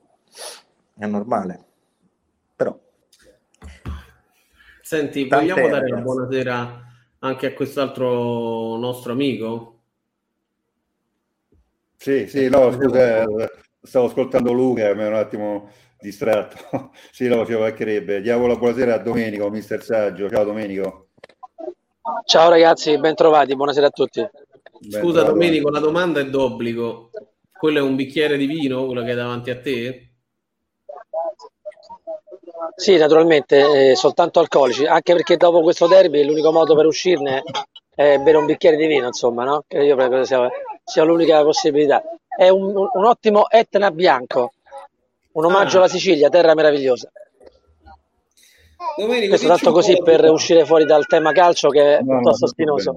Step into the world of power, loyalty, and luck. I'm gonna make him an offer he can't refuse. With family, cannolis, and spins mean everything. Now, you wanna get mixed up in the family business. Introducing The Godfather at ChumbaCasino.com. Test your luck in the shadowy world of The Godfather slot. Someday, I will call upon you to do a service for me. Play The Godfather now at ChumbaCasino.com. Welcome to the family. VGW Group. No purchase necessary. Void where prohibited by law. See terms and conditions. 18 plus. Hello, it is Ryan, and we could all use an extra bright spot in our day, couldn't we? Just to make up for things like sitting in traffic, doing the dishes, counting your steps, you know, all the mundane stuff. That is why I'm such a big fan of Chumba Casino. Chumba Casino has all your favorite social casino style games that you can play for free anytime, anywhere with daily bonuses. That should brighten your day a little. Actually, a lot. So sign up now at chumbacasino.com. That's chumbacasino.com. No purchase necessary. Group. Void were prohibited by law. See terms and conditions. 18 plus. Allora, io facciamo una premessa. Facciamo una premessa. Eh, intanto eh, il lago della bilancia è stato il rigore negato alla Roma eh, su Zagnolo, e che quello sposta di parecchio l'equilibrio della gara. Tanto per, dirne, tanto per entrare subito eh, nel, nel caldo della, della discussione. Poi eh, un'altra cosa che va detta, la Roma ha preso due gol in contropiede, questo va, mh, va sottolineato. I primi due gol vengono, sono due contropiede della Lazio, il secondo macchiato da un fallo su Zagnolo perché eh, se eh, lì eh, fischi il calcio di rigore e, e poi Pedro non mette la palla in rete, no? e quindi forse la Roma trova anche il pareggio. Certo è, la domanda, come mai la Roma ha preso due gol in contropiede? Visto due contropiedi poi abbastanza banali. Lì secondo me Sardi è stato più bravo di Mourinho a leggere la partita. Perché? Felipe Anderson molto largo e Pedro molto stretto hanno permesso poi eh, al tridente della Lazio di eh, eh, creare difficoltà con Milinkovic che da dietro riusciva a, a dare manforte a, a, al centravanti immobile. Questo è quello che ho visto io. Poi dopo la prima mezz'ora la Roma è uscita fuori con carattere, centimetri, fisico, ha dato filo da torcere ed è uscita anche ad avvicinarsi alla Lazio.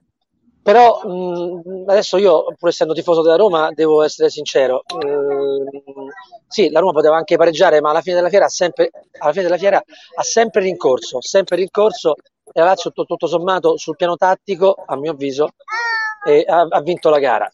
Certo, io mi sono fatto anche, ho fatto anche una riflessione dicendo che il migliore in campo della Lazio è stato Reina perché ha fatto almeno un paio di interventi eh, da, da sette, no? Penso sarete d'accordo su questo.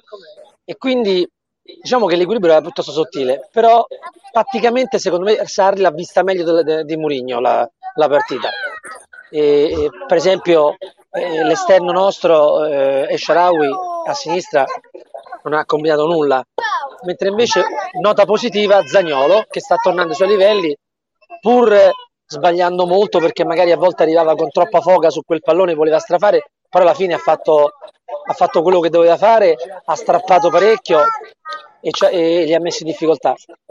Secondo me Mourinho doveva intervenire dall'altra parte, dove c'è la catena di Vigna e, e Sharawi, che non sono mai riusciti, mai, mai riusciti a fermare Felipe Anderson.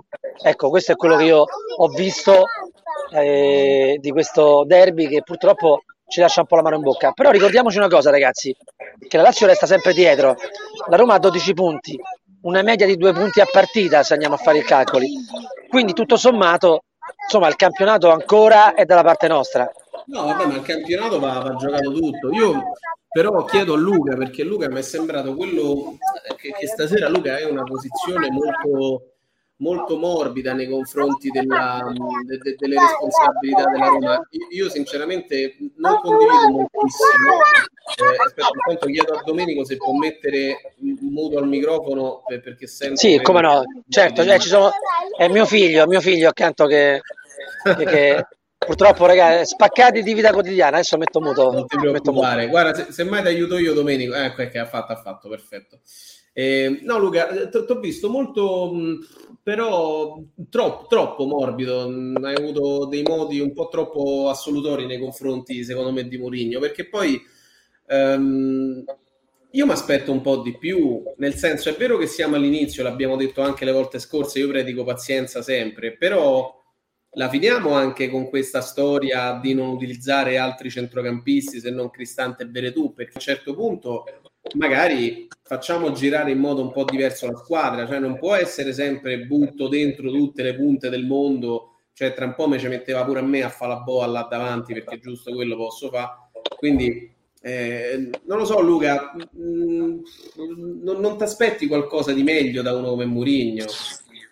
Guarda, io ti, ti, ti, rispondo in maniera molto semplice perché purtroppo ogni, il percorso di una squadra è un discorso, la singola partita ha ogni volta storia a sé. La partita di stasera viene falsata da uh, un errore arbitrale clamoroso. Tolto quell'errore arbitrale, la partita, anche se la Roma avesse sbagliato quel rigore, nel, la Lazio sicuramente, con certezza, non avrebbe fatto il 2-0. Quindi, nella peggiore delle ipotesi, questa partita sarebbe finita 2-2. Ora, eh, quando Domenico dice che il migliore in campo è, è stato Pepe Reina, eh, in realtà dice la verità.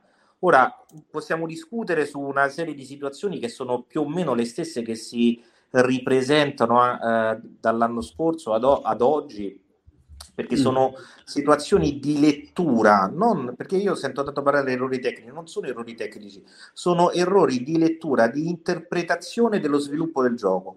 Cioè, e, e la Roma continua a, a, i giocatori della Roma continuano a commettere gli errori su, degli errori sulla scelta da effettuare soprattutto in situazioni di ripartenza. Questo fa sì, e rispondo a Domenico, eh, che si eh, creino degli spazi, soprattutto per delle squadre che hanno dei giocatori veloci in ripartenza, laddove tu accompagni una situazione di eh, di, che si trasforma da difensiva in offensiva, la accompagni perché hai voglia di vincere con 4, 5, anche 6 giocatori e quindi se tu sbagli in quella situazione di superiorità numerica a effettuare un passaggio, perdi la fase di transizione, la transizione negativa ti porta ad avere a tua volta inferiorità numerica e questa è, è una lettura che è abbastanza semplice. E, mh, mm, eh, Felipe Anderson è un giocatore che ad oggi eh, non aveva fatto nulla. Perché oggi è andato bene? Perché ha avuto la possibilità di dare tre volte, poi non di più, degli strappi in campo aperto. Per il resto ha fatto il terzino, perché ha fatto il terzino su uh, El Sharawi, che per carità non ha concluso nulla, ma l'ha tenuto uh, spesso molto schiacciato su Marusic. E non parlare, per non parlare di Zaleschi, gli ultimi 10-12 minuti, che ci ha provato ma eh, anche un po' di inesperienza, eh, Felipe Anderson l'ha sempre fermato. Però eh, eh se, se, secondo me in generale quello che dici tu Giorgio è un discorso che può essere affrontato nell'ottica in cui la Roma non è al momento eh, nella condizione di poter supportare tre giocatori offensivi più la punta con soli due centrocampisti e, e ti dico nel senso che anche mh, con Pellegrini dai un pochino più di equilibrio, ma oggi tu avevi oltre ad Abram avevi El Sharawi, Mkhitaryan e, e, ehm, e Zagnolo che comunque sono tre giocatori che eh, diciamo esprimono il loro meglio il loro pensiero mentale rivolto alla porta avversaria e meno alla copertura. Quindi è chiaro che in questo caso eh, vai in difficoltà probabilmente. Poi così per chiacchierare si potrebbe ragionare diciamo, nella, nel, della possibilità di aggiungere un, aggiungere un centrocampista, ma non tanto sostituirlo. Cioè, Roma potrebbe provare a coprire meglio il campo con l'inserimento in, a, in aggiunta a Vereto e Cristante di un Diavarà piuttosto che un Villar, piuttosto che un Bove. Allora, secondo me il discorso cambierebbe in relazione agli equilibri, non cambierebbe perché questo purtroppo è nella testa dei giocatori, nella fase di scelta dell'interpretazione del gioco. Questo è il vero dramma eh, della Roma. E questo è il vero dramma della Roma che ci portiamo dietro da tempo. Ecco perché arrivo alla tua considerazione, Giorgio. Io sono morbido perché secondo me eh, oggi eh, nella singolarità della partita l- l- c'è un, un errore che determina il risultato e poi ci sono una serie di concomitanze che fanno sì che la Roma non l'abbia vinta perché la Roma poteva vincerla eh, mm. Questo è il mio parere, poi chiaramente ognuno ha il suo. No, sì, beh, per carità si discute perché no, fossimo sempre certo, d'accordo. Beh, viva Dio. Eh. Sai, sai, che trasmissioni noiose che, che verrebbero eh, fuori. No. Ci mancherebbe. No, perché poi vedi, la chat è effervescente, no? vengono fuori tanti, tanti pareri come è giusto che sia, ma pure noi dobbiamo essere così. Giustamente ci confrontiamo su quello che abbiamo visto, no? è come se avessimo visto quattro partite poi, tanto, tanto per dire. Sì, sì no, ma...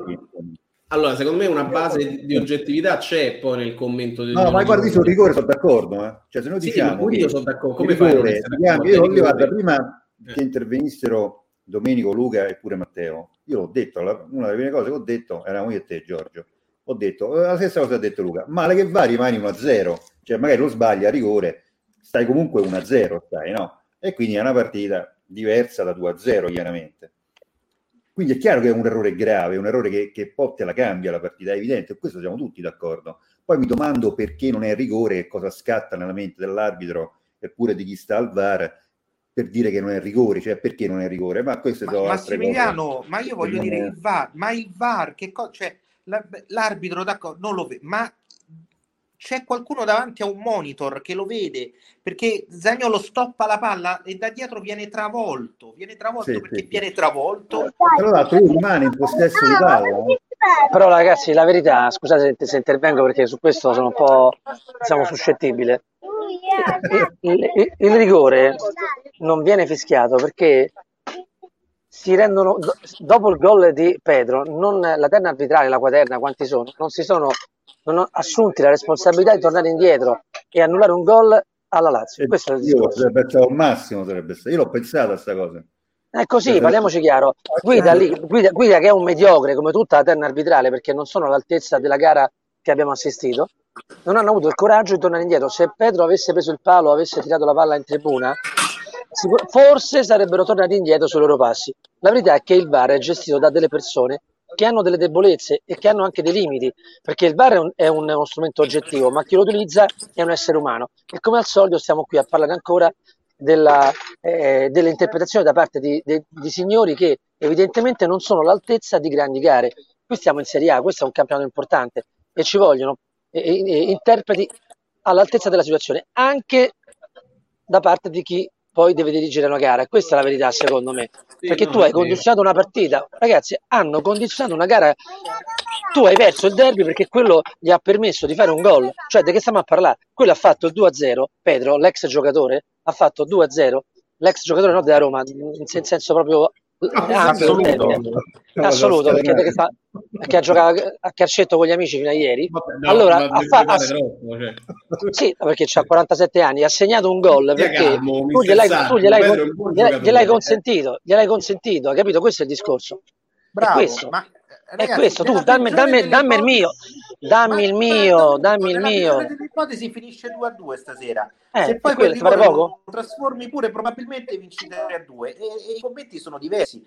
Però è chiaro che per carità la Roma un- avrà sbagliato qualche cosa, ma se io vado a mente fredda a, a ripensare alla partita, dico io ho visto una squadra che ha provato a fare qualche cosa e l'altra che giustamente, per carità, ma ha giocato eh, tutta la partita in rimessa, giustamente, per carità, eh, ma diciamo lontano da Luca, che non è un peccato giocare rimessa, cioè lo dici come se fosse un peccato, eh, si può giocare rimessa, cioè non è No, vietato. sì, cioè, non è- sì, ma io lo eh, dico perché si può fare, ecco, diciamo- che- Ragazzi, nella vita c'è gente che aspetta, aspetta sempre la mossa altrui e, e ottiene grandi risultati, quindi si può pure... però non mi si no? può no- non si può far passare chi fa questo come un genio del calcio perché Castori siamo stati qua a dire che la Salernitana Castori doveva provare a fare dico per dire con la Roma che doveva provare a fare gioco con quattro giocatori di Serie C e due di Lega Pro e due di Serie D e qui eh, abbiamo uno che fa la stessa cosa eh, e che però eh, parliamo di sarrismo, di sarribol, eh, vo- vocaboli, ne- cioè termini che vengono inseriti nel vocabolario. Allora io lo dico, certo, Massimiliano, lo dico con un pizzico di rabbia perché eh, la comunicazione è sempre distorta, perché a me sta bene, perché ci mancherebbe, e io sono il primo a dire che bisogna essere pratici nel gioco del calcio, ma non si può neanche passare per fessi perché eh, eh, cioè, la Lazio oggi non ha fatto niente, niente di diverso da quello che ha fatto nelle ultime partite dove pe- eh, Reina è sempre il migliore in campo perché Reina è stato il migliore in campo col Cagliari, Reina è stato il migliore in campo col Torino e Reina è stato il migliore in campo questa sera insieme al palo e insieme alla guida. Quindi, eh, ragazzi, secondo me poi è giusto. La Lazio vince di rimessa. Complimenti alla Lazio, complimenti a Sarri. Ma se dobbiamo dire che Sarri è il migliore, uno dei migliori allenatori perché deve prendere la squadra e giocare in rimessa, allora No, no, rimessa, questo no. Però oggi l'ha letta meglio. bene, però, cioè, Oggi l'ha letta meglio, però. L'ha letta meglio, secondo me. eh, a, a quel punto se non lo diciamo di Sarri e se critichiamo Sarri, ma stasera a Mourinho che gli dobbiamo dire? Che ha fatto il traffico lì davanti mettendo la mucchiata, scusate, eh. It is Ryan here, and I have a question for you. What do you do when you win?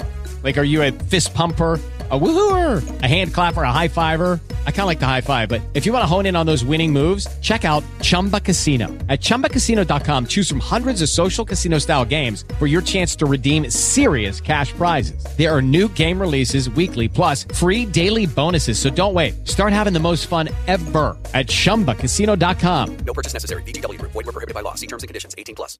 Lucky Land Casino asking people what's the weirdest place you've gotten lucky? Lucky? In line at the deli, I guess? Aha, in my dentist's office. More than once, actually. Do I have to say? Yes, you do. In the car before my kids' PTA meeting. Really? Yes. Excuse me, what's the weirdest place you've gotten lucky? I never win and tell. Well, there you have it. You can get lucky anywhere playing at LuckyLandSlots.com. Play for free right now. Are you feeling lucky? No purchase necessary. Void where prohibited by law. 18 plus. Terms and conditions apply. See website for details. Eh, Ma secondo me no, Giorgio, tu sai perché? Io penso che non... Cioè la Roma è rimasta, tranne gli ultimi 8-9 minuti, che poi fanno, fanno storia a sé, perché sono quei minuti dove alla fine un po' le provi tutte, ha provato con la difesa a 3, ha messo un esterno come Zaleschi, quindi è un po' una situazione ha centrato Shomurov, ma la Roma non ha fatto niente di diverso, niente di diverso da quello che ha fatto nelle prime sette gare che ha disputato, cioè ha giocato 4-2-3-1 con, eh, con il trequartista, in questo caso Mkhitaryan, po- possiamo poi diciamo come dire andare a discutere le scelte degli uomini nei ruoli, però poi sappiamo perfettamente che ogni giocatore ha le sue caratteristiche, nel senso se ti viene a mancare Pellegrini, un giocatore con le caratteristiche di Pellegrini la Roma oggi non ce l'ha. Devi adattare dietro la punta un giocatore come Mkhitaryan che là dietro la punta perde credo il 30 o 40% della sua pericolosità. Eh, El Sharawi è un giocatore che è, è, è molle, no? Lo sappiamo almeno nella mia idea, è un giocatore che diciamo è, è molto più incisivo a gara iniziata che non eh, diciamo a giocarla tutta. Infatti, anche oggi eh, secondo me si vede, ma paga da un punto di vista di cattiveria, di, di, di, di quel qualcosa che, in più che ti determina il fatto di pensare a, a, a, al risultato invece che alla giocata. Però poi secondo me la Roma non ha fatto niente di diverso da quello che ha fatto ultimamente. Non so, Giorgio, io ripeto, se parli degli ultimi dieci minuti ci può stare perché, come dire, eh, tra parentesi, la Roma eh, è sempre stata pericolosa su ogni palla inattiva, ogni calcio d'angolo, ogni calcio di punizione. Ogni volta che la palla si è alzata dentro l'area l'ha quasi sempre preso un giocatore della Roma. E, e quindi secondo me ci può stare nella parte finale di, di, di accentrare Shomurodov, mettere Smalling a saltare. Ecco. Però si può fare anche qualcosa Un'informazione di servizio, scusate, un'informazione di servizio Sì. perché qualcuno, mh, Claudio Spina mi dice leggete pure Facebook. Allora vi spiego il problema qual è, che arrivano tantissimi messaggi sulla chat room di Twitch, quindi fanno scorrere via quelli di Facebook. È chiaro che noi diamo precedenza a Twitch, quindi Claudio, se ti sposti su Twitch, io per quello lo dico sempre, eh, riesci ad interagire meglio con noi, altrimenti è un problema perché scrivono, essendo una chat room quella di Twitch, non sono dei singoli post, scorre via come una chat WhatsApp e, e quindi è difficilissimo per noi perché soprattutto nei post partita siamo talmente tanti a partecipare che, che- che- che va via rapidamente. Quindi ti chiedo scusa perché ho perso qualche messaggio, evidentemente, ma invito te e tutti gli altri followers a seguirci su Twitch Playroom Official per interagire al meglio con noi. Tra l'altro, qui proponiamo sondaggi, proponiamo interazione diretta, diamo la possibilità per chi vuole anche di intervenire durante le live. Quindi, insomma, eh, c'è veramente un, mo- è un modo più completo di vivere eh, questa nostra trasmissione. Eh, semplicemente questo. Scusate, ragazzi, ma volevo. No, no, ti sei dimenticato ricchi premi e cotillon, poi cioè, c'era tutto. Sì, insomma, ecco, giusto, c'era- giusto. c'era A, que- a quelli ci pensa Luca poi. Luca e Mister Luca. ci pensano. Allora, mister Saggio, noi però ti lasciamo perché vedo che è arrivato un piatto, stai mangiando. Allora, io ho qui una pol- polpetta di sarda. Eh, Que- quello, pensate quanto voglio bene a questa trasmissione e quindi anche a chi ne è no, ma lo protagonista. sappiamo questo, però è Perché sempre con la polpetta- famiglia, non vorremmo Si sta, si sta freddando. Senti, allora- Ali- guarda, aspetta, aspetta, non è finita. Alice fritta e Sì. altre cose che non vi sto qui insomma a, a raccontare. E adesso proverò ad aprire il mio stomaco, anche se insomma la premessa non è che eh, diciamo l'antipasto, cioè il derby, Sì, non è che abbia capito, contribuito però- molto. Sei amareggiato, dai, sei amareggiato, però stai in famiglia e ti Tu stai a riprendi. fare il dai, fenomeno, caro mister Saggio, ma intanto Eh. lo stomaco mio si è aperto la- Certo. e io non me la posso mangiare la polpetta. Però ragazzi c'è, c'è un... c'è- sì, certo. Però c'è una cosa che adesso voi sottovalutate. Io sto a cena anche con la moglie, che la moglie insomma, non so se è meglio il, il derby perso o la moglie a tavola con te, perché è, è difficile, eh? Altro, Eh, che, dai. altro che Sari, altro che Sari, dall'altra perso parte no, c'è... dai, è se- è sempre meglio tua moglie, dai. Non lo so, guarda che dall'altra parte c'è un 4-4-2 di quelli arcigni molto, molto chiusi, eh? non è facile Però c'è, pure però c'è pure il figlio, dai, il figlio ti dà un po' di Sì, gioia. sì, già, sì, sì, sì, certo. Eh, dai, Il eh. figlio è il Zaleschi della situazione che vediamo crescere sperando che sia un talento. insomma. Questa è la metafora della serata. Va bene, grazie Domenico, Ragazzi, grazie. comunque, comunque posso dire una cosa, una cosa, solo una cosa, io, perché io purtroppo sono, sono- sono medio e quindi, ma perché la Lazio aveva scritto nella, nella sua curva Roma? Non ho capito.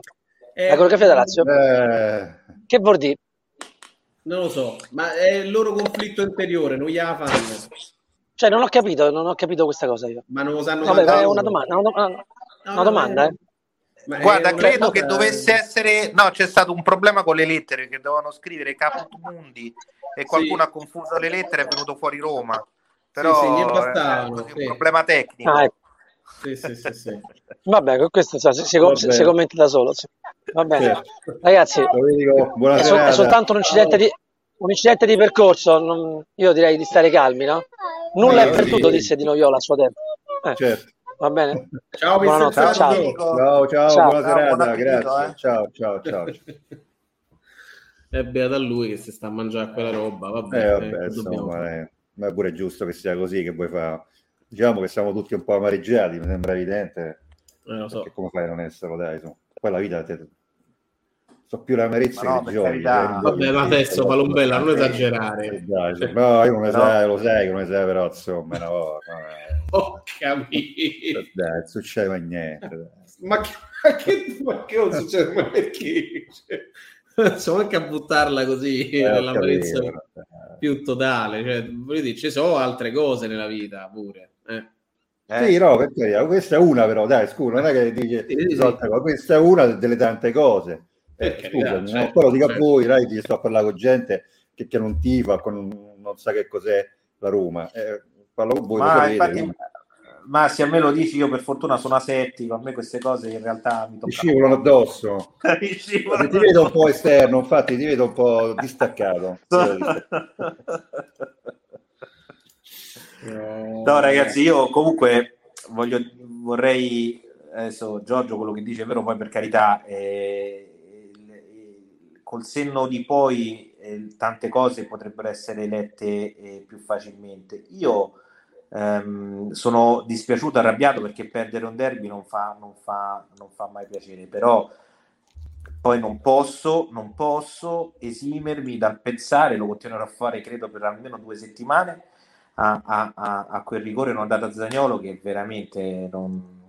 e- e- ed è qualcosa di talmente clamoroso perché eh, mi sono arrivati dagli amici laziali, come dire, eh, excusatio non petita, accusatio manifesta, perché mi sono arrivati messaggi come a dire immediatamente, io non avevo scritto nulla, eh, ah, mica dirai che è rigore, mica dirai che è rigore, quindi vuol dire che era rigore, se te lo dicono loro, eh, No, diceva Costanzo, buon rigore a tutti. Cioè, dire che non è rigore deve avere la faccia eh, come il marmo, per non dire Eh. come il mattonato di San Pietro, insomma, devi proprio il marmo, c'è una cosa per, Il per travertino. eh. per travertino, come fai a dire? No, ragazzi, io quello che vorrei capire, pure per capire la, logica, perché non è perché questo io vorrei che un arbitro viene e dice guarda, non è rigore perché così, così e così. Siccome non ce l'avremo mai una spiegazione, perché tra l'altro la palla, come giustamente diceva Luca, rimane anche nella disponibilità di Zagnolo, perché molto, molto spesso senti dire delle, delle regole assurde, la palla non è nella disponibilità, che vuol dire? Allora se io do una pizza a uno e la palla sta lontano, non è rigore? È rigore, no?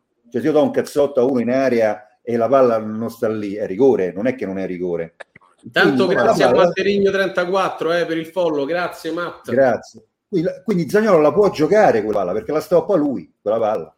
La può giocare, viene travolto. Io vorrei capire, con grande serenità chiaramente, perché non è rigore? Perché non è, è questo, ecco, perché quello non è un fallo da rigore? Questo io vorrei capire. Ma Sì, i gol spiega- sì. Il gol della Lazio, il 2-0 nessuno. l'ha segnato l'arbitro, si può dire, sì. Almeno uno sì. Scusate, eh, scusa Giorgio, tu hai pensato, ma la risposta a Davide L è sì. Uno dei tre l'ha segnato l'arbitro. La partita è finita 3-2, quindi come minimo l'arbitro ti ha costato un punto, oltre che un derby perso. Sì, la risposta è sì.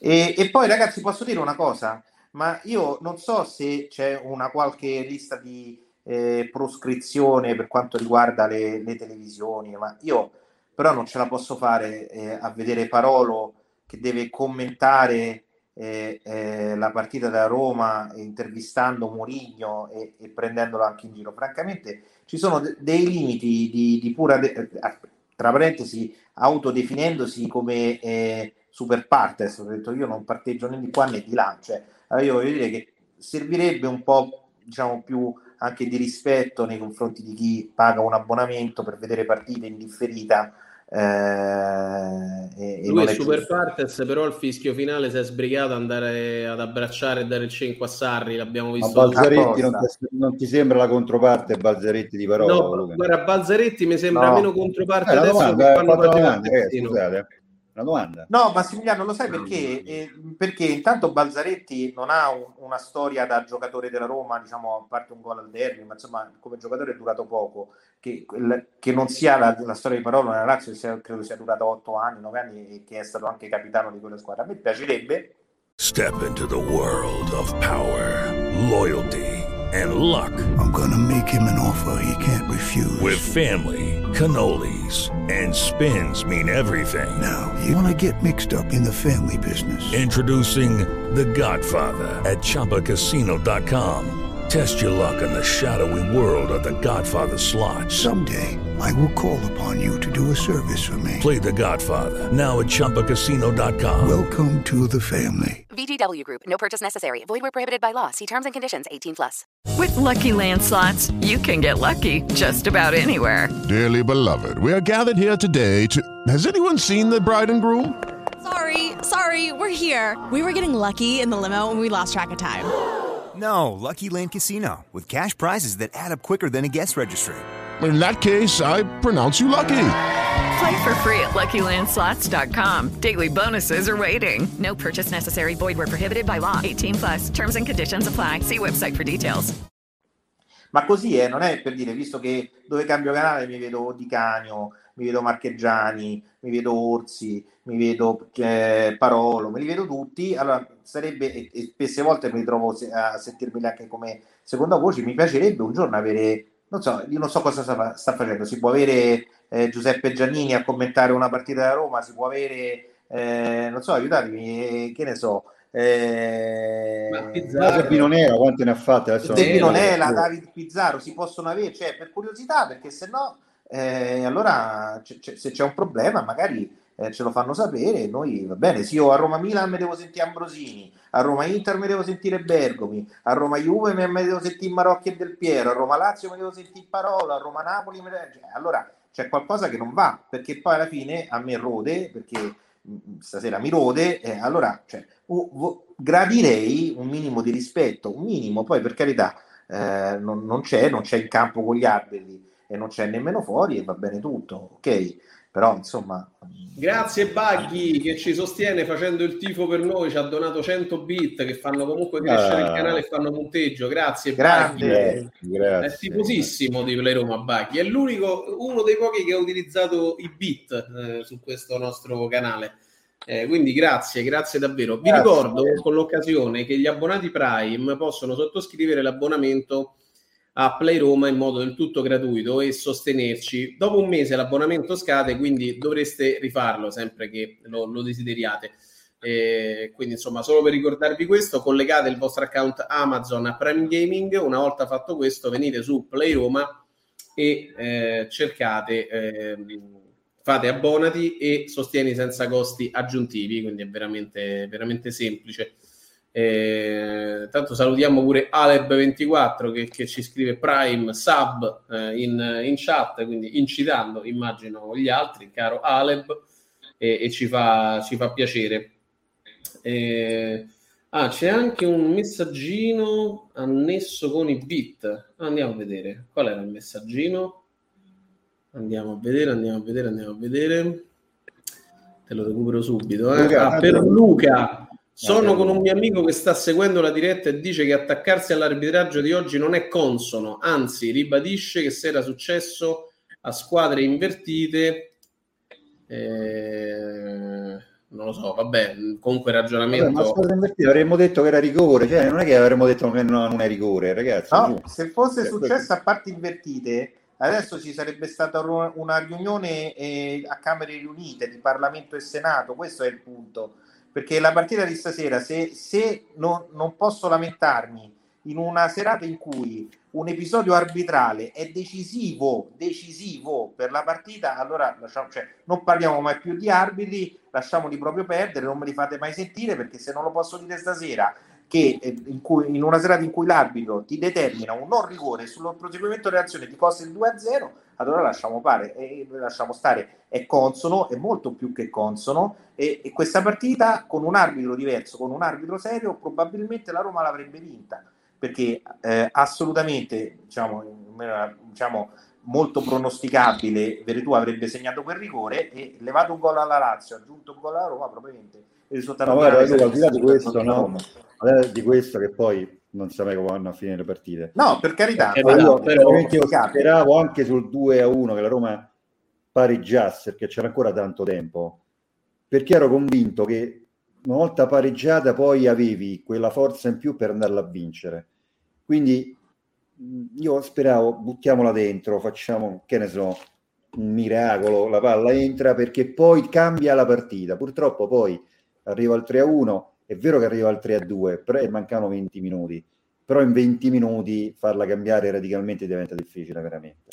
Mentre il 3 a 3 ci poteva stare in qualche occasione. Però io ho sperato dal 2 a 1 al 2 a 2 lì cambiava, perché tra l'altro dopo il 2 a 1 cioè proprio il finale di azione, il finale di primo tempo, c'è un'azione della Roma, che la Roma sbaglia una cosa lì davanti Sì, clamorosa. e non mi ricordo con chi, cioè fanno una cosa che puoi andare in porta perché loro hanno un po' sbandato e poteva con il Sharawi. Guarda che la Roma Forse nel il primo tempo Reina fa una Era la fine del primo tempo. Luca, proprio la fine del primo tempo. eh. Sì, sì, ma nel primo tempo Aspettate un secondo, aspettate un secondo, scusate, vi Sì. interrompo perché un amico ci chiede un'informazione importante. Come si chiama il canale Twitch? Play Roma Official. Play Roma Official si chiama, si chiama così. Quindi guarda, te lo metto pure in sovraimpressione. Eccolo qui, vedi nel serpentone Play Roma Official. Quindi se, se cerchi ci trovi, caro, cosa, caro Claudio. però Alpa dai, ne stiamo ragionando su anche sensazioni. A te chi, lo- chi te lo dice che se andiamo sull'1-1 la Roma perde? Cioè, non, nessuno ci ha certezze. Sono sensazioni, no? Parliamo mh, per parlarne. Non è che io so- ho la certezza che vai 1-1 vinci la partita. Ho la certezza che tanto vai sull'1-1 che te lo meriti perché rigore è rigore. E se non lo segni rimani 1-0, comunque con un gol di scarto e non due. Però se vai sull'1-1 probabilmente può cambiare la partita anche mentalmente, psicologicamente, perché da un momento di euforia della Lazio che è andata in vantaggio, tu riesci a pareggiare subito. eh, Il calcio è fatto anche, poi Luca lo sa, è un allenatore, fatto anche di umori no? che possono variare da un Ah, momento sì. all'altro. Quindi se tu fai l'1-1 può essere che mh, la squadra si ritranquillizza, non deve rincorrere e magari gioca meglio con meno nervosismo, meno, meno fretta anche per andare a recuperare il risultato. Credo che questo si possa dire, non è che stiamo dicendo eh, una cosa fuori dal mondo, cioè si può dire, no? È ovvio che non ha- eh, magari fa la Roma fa 1-1 poi perde 4-1. Certo che la puoi perdere la partita, però magari la posso pure vincere, o o quantomeno... magari la può vincere 5 a 1. Eh, eh, magari la vinto, no? Cioè, può succedere tutto, però un conto è Guarda, che mi metto sul Massimiliano, 2-0, un dato tutt'altro conto che vado sull'1-1.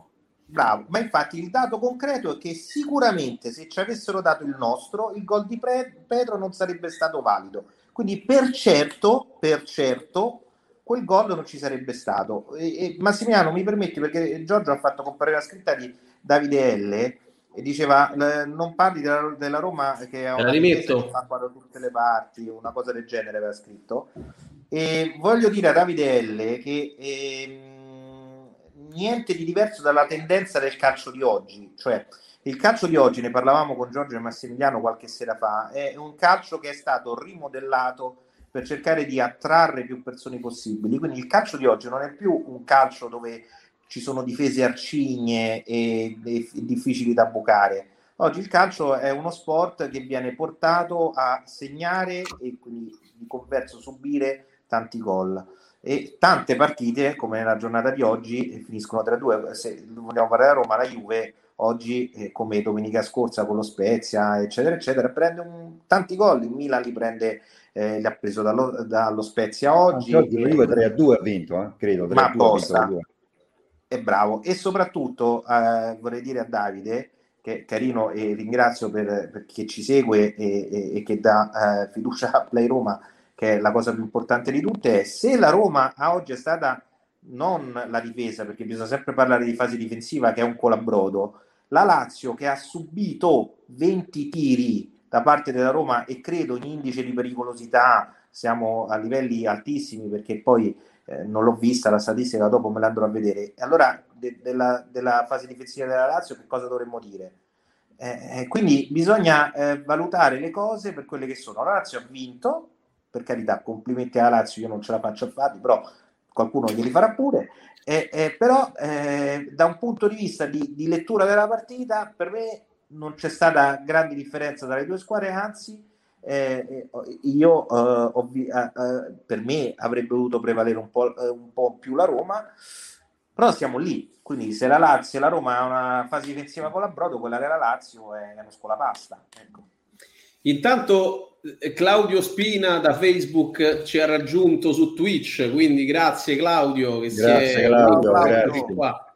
Grazie. Qua. Oh, Claudio, Infatti, grazie. vedi, eh, buonasera, sono Claudio. Sì, sì, l'avevamo intuito. E allora, eh, infatti, qui i messaggi ci risultano un po' più facili e agevoli. Abram, oggi inguardabile, secondo me, doveva essere sostituito da Borca dal sessantesimo eh, minuto. Eh, a voi, Eh, Guarda, io- guarda, una cosa che vorrei vedere di più, e ehm, vi coinvolgo, è vedere eh, Abram servito in profondità, perché molto spesso lui viene servito un po' alla Geco, no? Luca, però Geco era il re di quel tipo di gioco, secondo me, centravanti di fisico, di qualità.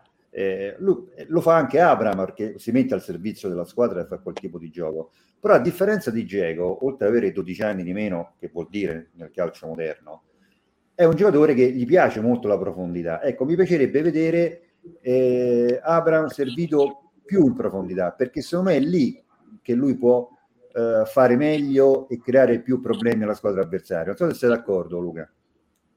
No, no, non, solo sono d'accordo, sono eh, super d'accordo perché Abram, se, se vi capita di vederlo giocare, oltre ad avere eh, il, eh, diciamo, un fisico che comunque gli permette di andare a contrastare, eccetera, eccetera, gioca molto sul filo del fuorigioco per attaccare questo spazio. E in quel suo modo di fare, che poi eh, secondo me è perfetta l'azione che porta al 5 a 2 eh, in Coppa, non ricordo la squadra, ma è col CSK a Sofia. Lui da- va nello spazio, si muove sul filo del fuorigioco. Mi ricorda molto Inzaghi eh, sotto quell'aspetto. Quindi quello che tu dici, Massimiliano, è correttissimo. La domanda che ci dovremmo porre è in che modo si potrebbe agevolare questo, in che modo, diciamo, come lettura eh, tattica, agevolare questo tipo di, di movimento? Allora, il- la, la riflessione che io faccio in questo caso sarebbe quella di liberare lo spazio da sottopunta eh, rispetto ad Abram e quindi eh, arretrando di qualche metro un giocatore tipo Pellegrini che eh, liberandogli quello spazio gli consentirebbe di fare quel movimento a mezzo all'uno sul filo del fuorigioco per poi andare ad attaccare lo spazio perché diversamente o Pellegrini stesso deve servirgli una palla in, in velocità cosa che tra l'altro fa benissimo oppure non ci sono le distanze di gioco per riuscire a fargli sviluppare questo tipo di, di sua, di sua caratteristica. Questo almeno è il mio pensiero. E, e quindi Intanto stiamo per mostrarvi delle, delle immagini mh, clamorose, eh, quindi aspettate un secondo. Che... Addirittura, clamoroso. Sì, sì, sì, sì, delle immagini clamorose in riferimento alla partita di, di questa sera, caro Palombella. Adesso Ma che è un video per caso? Ma è un video? Mm? È un Sì, video? le, sì, le sto de- decriptando in questo momento. Eh, adesso siamo, siamo con il Ma stai decriptando il labiale, vuol dire? No, sto decriptando proprio il video perché lo sto prendendo da degli archivi in modo... modo... La CIA, chi te l'ha mandato? La CIA? Ma tu Guarda, io l'ho visto questo video, cioè non è che stia a parlare con uno che l'ha visto, chiaramente, lo sai, l'ho visto. Certo, certo. eh, quindi voglio dire, chi, chi, ce l'ha mandato? KGB, eh, chi mandato? Ma tu non Scusate, devi svelare troppo perché devi, devi, creare l'attesa, il mistero, capito? E appunto, siccome noi abbiamo dei servizi segreti che lavorano per noi, eh, quindi eh, ci mandano anche questo. Ci mandano dei video. Dei video, certo. Ma certo, io posso... ne avrebbe detto manco su Brizzi. Posso, posso farvi una, una domanda? La, mia do... cioè, la domanda che vi voglio fare in realtà è, è questa. Considerando che ormai Smalling da, po', da un po' è ritornato diciamo abile e arruolato, la domanda lo è... Me lo, me lo so chiedo anch'io, me lo chiedo, sai? Eh, me lo so chiesto anch'io. Eh, questo io me lo chiedo perché francamente, poi per carità, i Bagnets fa il suo, eccetera, oggi ha anche segnato, però non capisco perché non riesca a entrare nelle anche, neanche nel, forse è una questione di che ha una maggiore velocità. Può essere Luca gli piace un po' più di velocità là dietro? Potrebbe forse, non lo so, potrebbe, eh. potrebbe, potrebbe, potrebbe io questo me lo domando perché è un, è un, non riesco a è una cosa che mi sfugge quindi chiedo. Tanto io sto per, per, per mostrarvi questo video inedito che però riassume un po' il significato poi della, della partita di stasera, secondo me. Eh?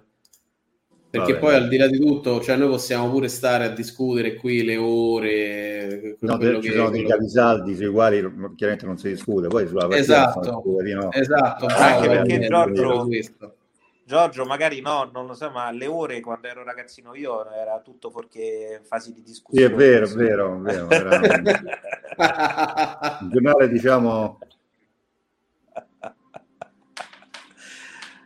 Bravo, Vabbè, posso dire che io voglio bene a Zagnolo. Me lo fate dire che voglio bene a Zagnolo. Questa è una cosa un po' alla De Rossi, si può dire, no?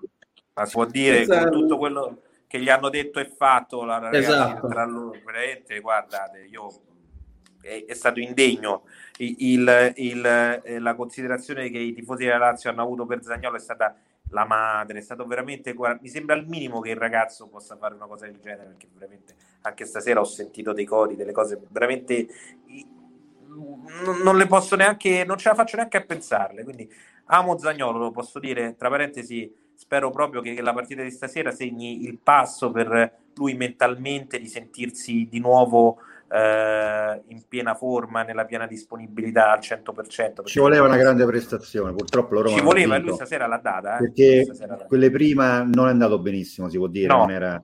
no Però certo. oggi mi sembra più libero, più sereno, ha proprio sì. cercato proprio di dare degli strappi per, per aiutare la Roma, mm, come se sentisse una certa responsabilità e si caricasse un po' la Roma, dice io con questi strappi riesco purtroppo non gli ha detto bene, so bravure Reina per carità, poi se uno para come ce l'ha la Roma il portiere ce l'ha no, pure la parlare con Patrizio. Eh, quindi, però secondo me eh, piano piano lo ritroveremo, questo è un giocatore che secondo me ti può fare la differenza. Eh. Sì.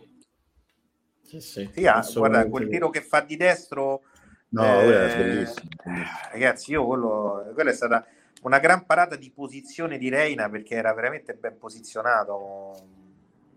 Devo dire, stasera Reina ha salvato, ha salvato veramente il risultato per la Lazio. Veramente, il tiro dopo di Shomurodov poteva farlo meglio Shomurodov lì, sì, me, sì, eh. sì, sì, sì, sì. troppo centrale sì, per carità. poteva farlo meglio eh, dai.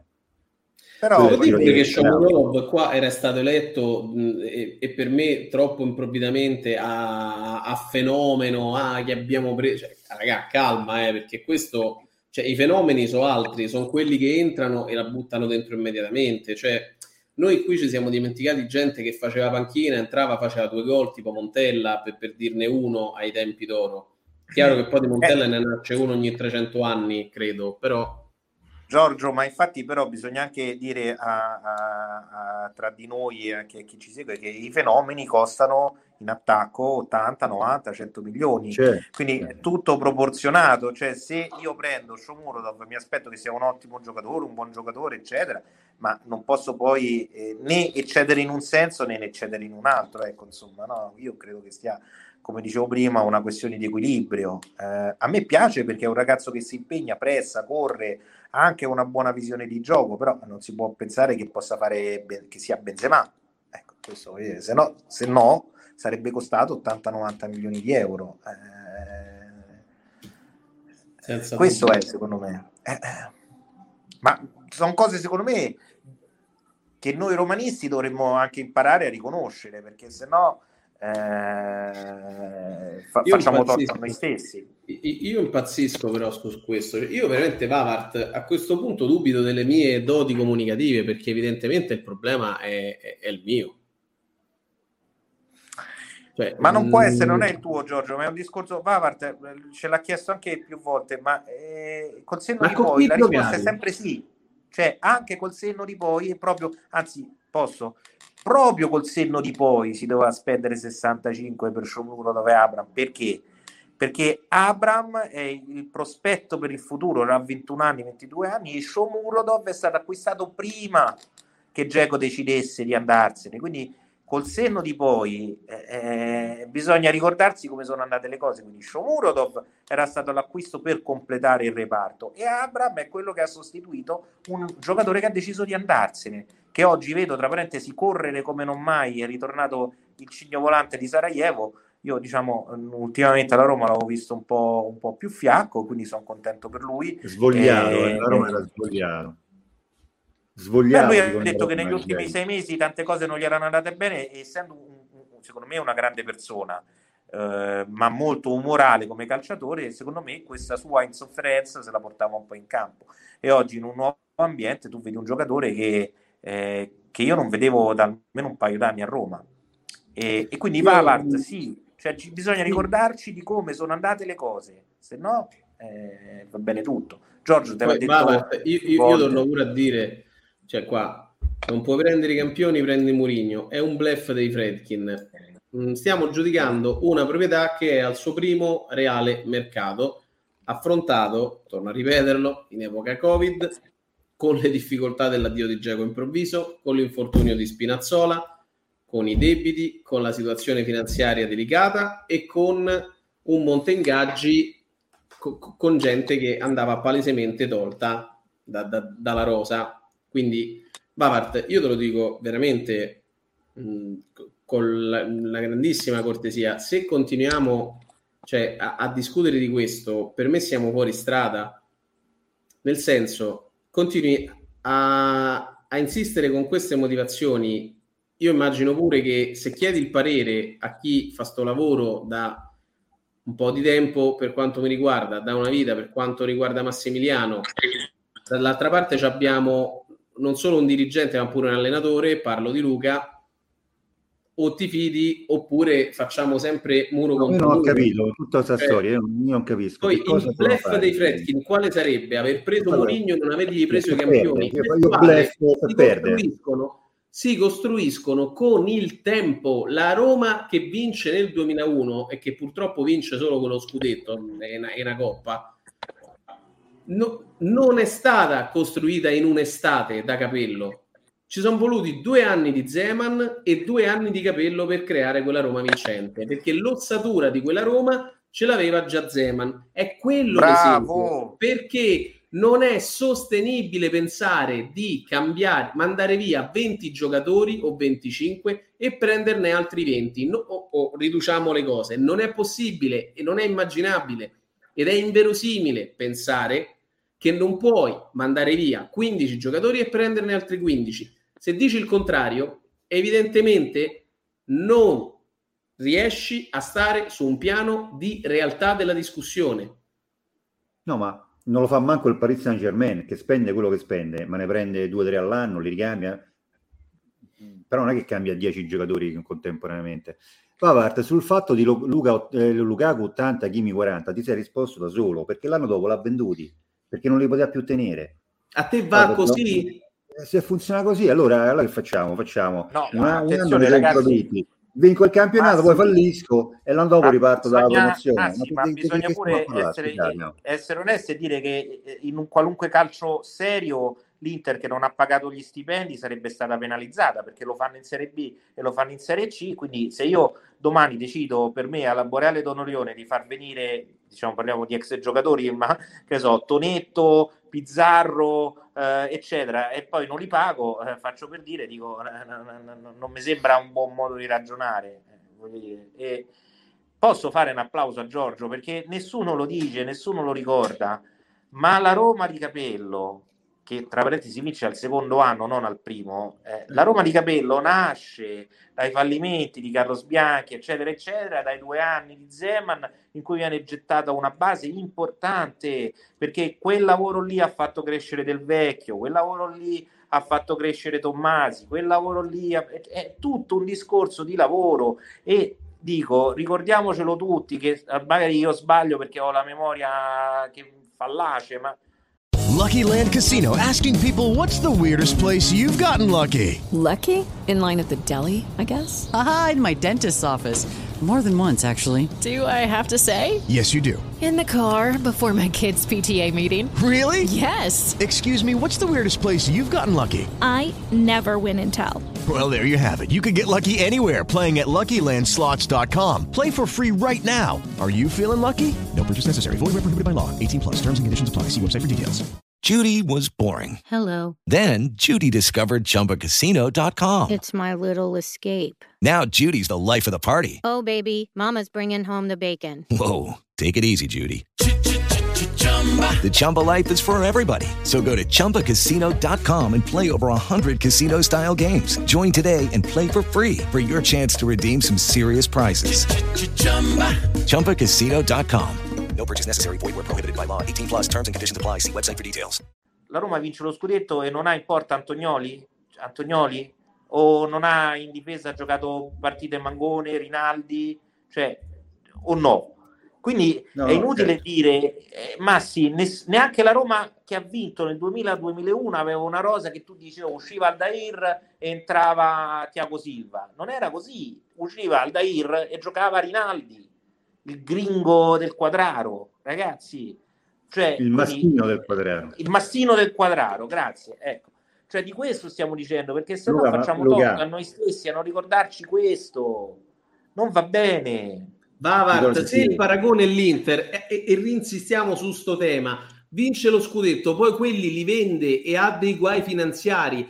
Poi è un altro discorso dire nessuno interviene, nessuno li sanziona. A te piaceva una Roma così? A me preoccuperebbe da tifoso avere una Roma così. Ma sì, la hanno Roma è vinto, ma, ma, ma- ma mi preoccupa a me avere una Roma così, caro, Giorgio, caro ma a Bavard, Roma è già hanno vinto o no? Ma perché per me puoi vincere pure tutti i trofei del mondo, ma se poi devi stare su, su quel filo lì che non si sa Giorgio, quello che è succede dopo, successa è una cosa alla Roma. La Roma nel 2001 vince un campionato, vince come vince con Batistuta, tutta quella gente là. Gli anni seguenti, nel momento in cui poi non hai vinto e potevi vincere, secondo me, ma lasciamo stare. Dopodiché hai pagato, guarda che fine ha fatto poi la, la gestione Sensi, come è dovuta finire con la gestione Sensi, perché quella stagione lì hai fatto delle cose per poter vincere, ma non per rimanere a determinati livelli. Ti sei giocato il jolly, hai raddoppiato come era Giochi senza frontiere una volta, quindi hai preso il doppio dei punti che dovevi prendere, però dopo hai pagato amaramente, hai pagato amaramente perché poi è arrivato un credit, è arrivato tu- tutto quello che, è arrivato e siamo arrivati poi ai giorni d'oggi. Quindi se, la- se il discorso è oggi investo l'ira di Dio, mi indebito, non pago nessuno, vinco un campionato e poi dopo due o tre anni e c'è una squadra che mi portano i libri in tribunale e riparto da- dall'ultima serie, se il discorso è questo, a me non piace. Allora preferisco vedere una squadra che viene costruita nel tempo, come fece la Roma negli anni Ottanta. Voi non ve lo ricordate, ve lo dico io. La Roma di Viola, non è che quando Viola è arrivato, è vero che ha vinto due Coppe Italia, però aveva un allenatore che sapeva costruire, ha cambiato piano piano dei giocatori, fino ad arrivare al quarto anno per vincere un campionato e fare poi la finale di, eh, di Coppa dei Campioni. Però poi si è spenta così, è finita così, perché poi non c'è stato un, purtroppo un seguito, perché il calcio stava cambiando, perché nel frattempo arrivava Berlusconi e così via, che ha secondo me rovinato da un certo punto di vista con i suoi modi di fare eh, il calcio e Viola si è messo in disparte, ha ceduto, poi stava poco bene per carità, però se il discorso è questo, allora eh, a te piace, io vedrei ragazzi, invece scusate. una situazione diversa, cioè uno sviluppo diverso. parliamo- Qua scusatemi, qua parliamo mettendoci noi al posto delle persone. Guarda, Sì, è semplice, è semplice, Vavart, è semplice. Sai che ti direbbe Fredkin alla romana? La squadra è mia e faccio come cacchio mi pare. Siccome i soldi li metto io, non li mette Vavart, a me non mi va di indebitarmi fino al collo, voglio costruire un progetto sostenibile.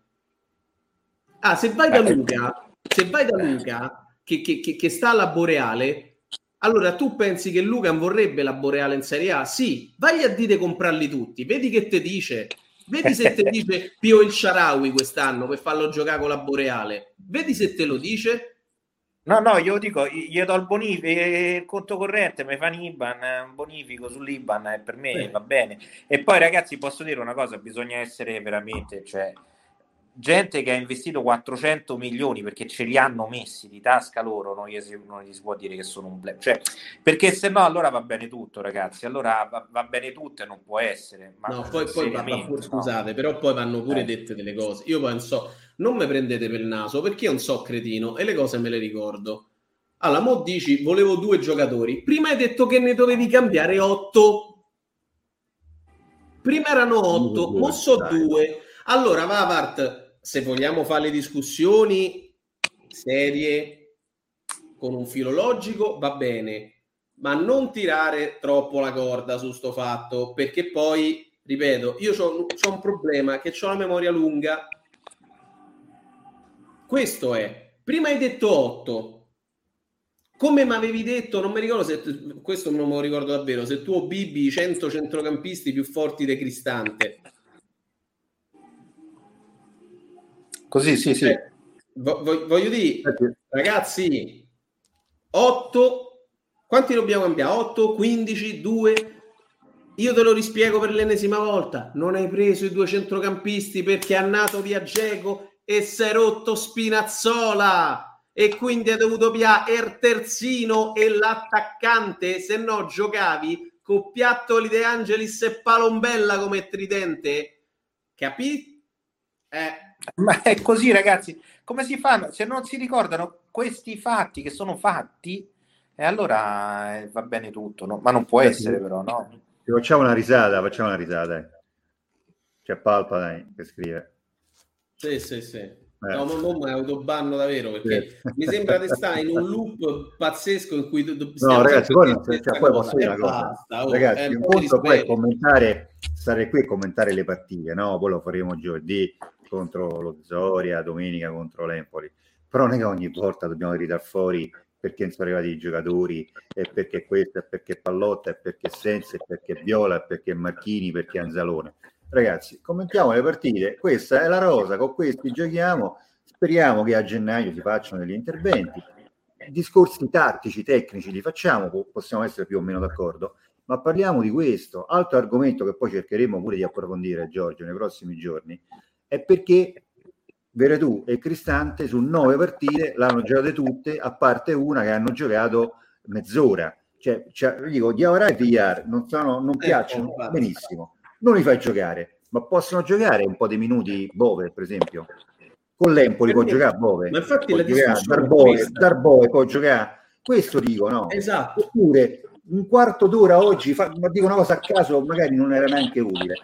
20 minuti, un quarto d'ora oggi, metti Diavara buoni, che buoni, buoni, a centrocampo, lo puoi fare o non si può fare più sta cosa? Io se no Allora, qua- questo è un argomento sul quale discutere secondo me. oh. Qui, qua, se no qua- tu questa, per due e Cristante allo sfinimento fino Questa a, proprio- fine campionato. questa proprio è, è una Questo no. sciocchezza, questa è una sciocchezza che scrivi, mio caro, clamorosa, perché sono il primo che predica pazienza. Se poi questo vuol dire non poter fare un'osservazione a Mourinho, secondo me, allora non diciamo più niente, ma se non si può toccare a Mourinho, non si tocca manco chi Mourinho l'ha scelto. Attenzione, se no è facile il giochino. Se no è facile. E comunque non sto attaccando Mourinho da più partite, caro Vavart. Questo è un falso storico e per fortuna che c'è tutta una chatroom che si ricorda quello che dico. Perché non è vero che attacca, né io né gli altri stiamo attaccando Mourinho. Fare delle critiche è un conto, attaccare, attaccare un altro. Quindi che, co- che cosa dici? Fare una critica e dire oggi non mi è piaciuto perché tatticamente non ho fatto una, questa è una critica. Eh. Che ci può stare, no, no senza, Ma- senza niente, Ma so infatti, niente, ragazzi, io, Eh. io voglio per rispondere a Massimiliano, a Giorgio, eh, Vavart eh, non, non è così assolutamente, eh, perché Giorgio, anzi, è uno di quelli che diciamo è uno dei più equilibrati. Se, si- se senti parlare eh, nell'etere della Roma, eh, Giorgio è uno tra i più equilibrati in assoluto. Io voglio dire, la domanda che vi pongo è: siccome delle volte noi tendiamo a pensare che gli allenatori che stanno là siano, non so, de- dei, dei tonti o degli emeriti cretini. No? Allora, allora, io rigiro l'osservazione di Massimiliano, che poi era quella di Giorgio prima. La domanda è, perché poi questo noi vediamo, cioè noi vediamo il Milan eh, che va a vincere le ultime partite, ma anche l'anno scorso facendo giocare Maldini, Ballo, come cavolo si chiama, eccetera, eccetera. Quindi i ragazzi li mette e tutto sommato fanno anche la loro parte. Allora, quello che io mi domando è che cosa sta ricercando Mourinho per insistere così tanto in una situazione che è palese per noi, quindi figuriamoci per lui, che stia diciamo affaticando e sovraccaricando questi due centrocampisti. Cioè, secondo me la chiave è nell'interpretazione che magari anche gli amici da casa ci possono dare, senza dire però che uno deve sfondare un allenatore, eh, ma proprio perché si parla di calcio e neanche di massimi sistemi, siamo qua e ne discutiamo. Secondo me sarebbe interessante cercare di, eh, come dire, avere la, vers- la versione introspettica di Mourinho, cioè che cosa pensa Mourinho quando diciamo vede la squadra e non sostituisce mai Cristante e Veretù perché alla base di questo noi abbiamo un professionista di 58 anni che è probabilmente l'allenatore, l'allenatore più vincente in circolazione che diciamo mh, o non si accorge dell'ovvio oppure sta percorrendo una strada no? Per raggiungere un obiettivo. Siccome io tendo a pensare a questa seconda ipotesi, io non credo che Mourinho sia uno sprovveduto veramente, come diceva Di Cagno, un bollito rincoglionito che si è presentato a Roma, la domanda è che cosa ricerca Mourinho con questa insistenza? Io ve la giro perché forse una mia idea ce l'ho, però non vorrei influenzare il vostro ragionamento vorrei, eh, eh, vorrei che anche gli amici da casa mi dessero una motivazione perché se no lo facciamo Intanto gli amici da casa, noi qua dobbiamo ringraziare Glaspi84 che non solo è passato da Facebook a Twitch, ma si è pure abbonato, quindi grazie. grande Claudio Grazie. grande Claudio Grazie, grazie. Grazie mille. e viva Play Anche Roma perché, guarda, io vi dico un'altra cosa. Tra l'altro, chi si abbona non vede la pubblicità sul canale e tra poco, eh, insomma, ci saranno pure del- delle novità. A parte potete utilizzare le emoticon personalizzate di Play Roma che sono molto carine.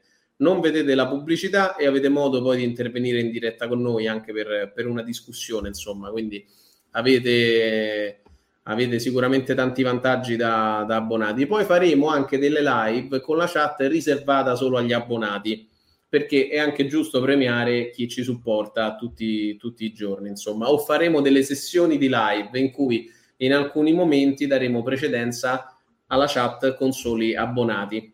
Quindi ecco, sappiatelo perché anche, ripeto, è giusto eh, ricompensare chi, chi ci sta sostenendo. Eh, quindi, quindi grazie. Ah, sul- sulla tua domanda, Luca, ehm, allora, cosa sta tentando di fare Mourinho? Sta, mi verrebbe da dire, sta tentando di rodare degli automatismi, sta tentando di Lucky Land Casino asking people what's the weirdest place you've gotten lucky? Lucky? In line at the deli, I guess? Aha, in my dentist's office. More than once, actually. Do I have to say? Yes, you do. In the car before my kids' PTA meeting. Really? Yes. Excuse me, what's the weirdest place you've gotten lucky? I never win and tell. Well, there you have it. You can get lucky anywhere playing at LuckyLandSlots.com. Play for free right now. Are you feeling lucky? No purchase necessary. Void where prohibited by law. 18 plus. Terms and conditions apply. See website for details. Hello, it is Ryan, and I was on a flight the other day playing one of my favorite social spin slot games on chumbacasino.com. I looked over the person sitting next to me, and you know what they were doing?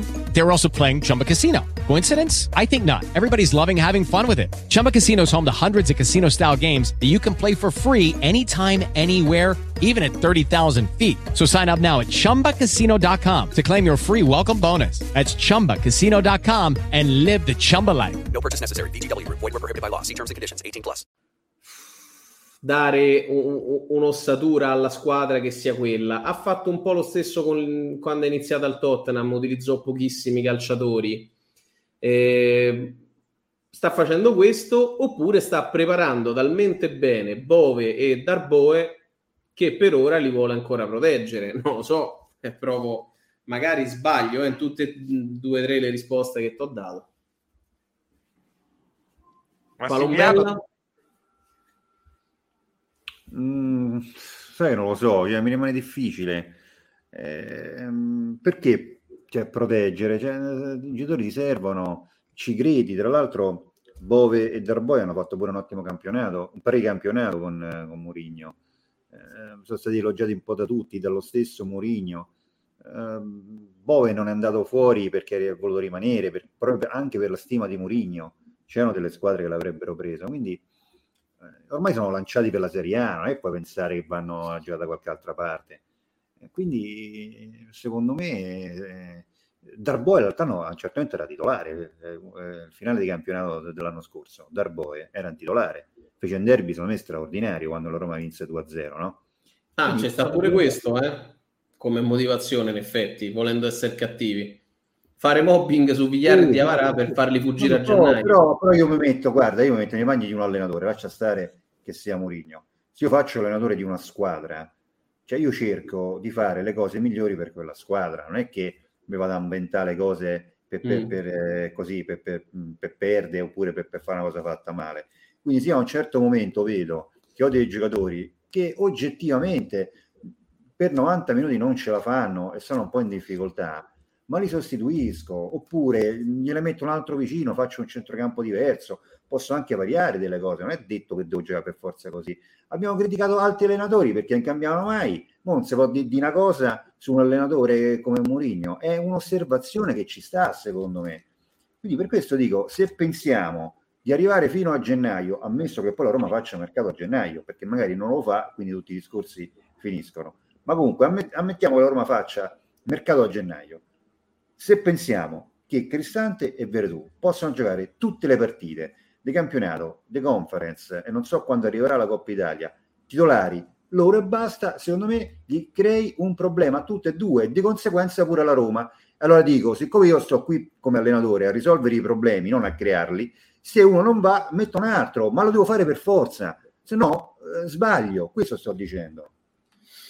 Allora, po- posso fare un giochino con voi, no? Io non Allora, faccio l'allenatore, eh, poi non, non so- non l'ho mai fatto, No, quindi no, no, allora io, io dico questo, eh, allora parto dal presupposto che nessun allenatore, nessun allenatore è masochista, cioè Ecco. nessun allenatore può pensare di non schierare un giocatore che sa che invece può, possa dargli quel qualcosa in più che gli serve in mezzo al campo. Anzi, per assurdo, eh, nel mondo dei professionisti eh, c'è, eh, voglio dire, un, un- un- lasciare spazio a, a, voglio dire, all'utilità piuttosto che al sentimento. Quindi delle volte giocatori che ad allenatori hanno dato tanto improvvisamente spariscono perché quei giocatori non hanno più niente da dare e, e così via. Guardate quello che successe tra Spalletti e Totti, no? per dire. Però vi faccio, facciamo insieme una, una riflessione proprio di due minuti. No?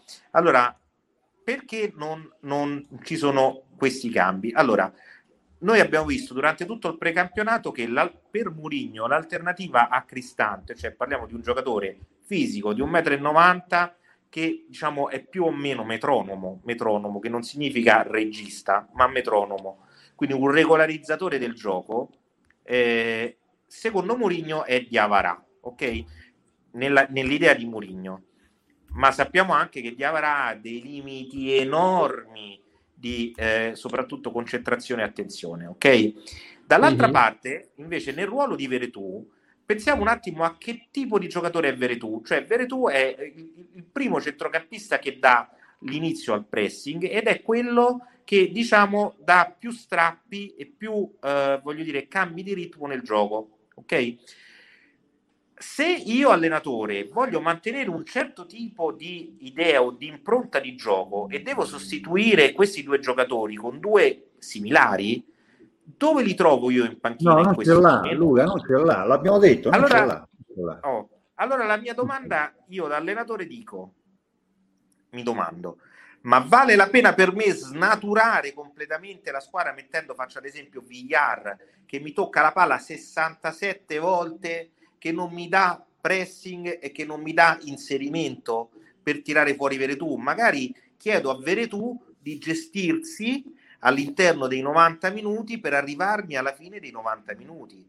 Perché l'alternativa a Veretù può essere Villar e non va bene, Pellegrini arretrato e non va bene perché sono due giocatori diversi, e Bo- eh, Bove e, e Darboe che comunque stiamo parlando di due ragazzi che per carità possono anche andare, ma Darboe abbiamo visto che è un giocatore più adatto a giocare davanti alla difesa e stessa cosa Edoardo Bove che è un giocatore che è più in questo momento una mezzala che non un giocatore Però ce l'ha inserimento. l'inserimento, Luca, ce l'ha ce l'ha fino a un Eh. certo punto secondo me Massimiliano però secondo me no- non si può imputare troppo Però questi c'hai, cioè, Luca, dico, sono giovani, questi c'hai, ma ce li abitui, cerchi di comunque di- di- di- di metterli cercando pure di lavorare sul fatto che sono molto giovani. Non è che tu c'hai uno di 35 anni, gli devi dire Certo. fai una cosa che non hai mai fatto. Il giovane magari ce, ce lo cominci pure un po' a abituare se ti serve, no?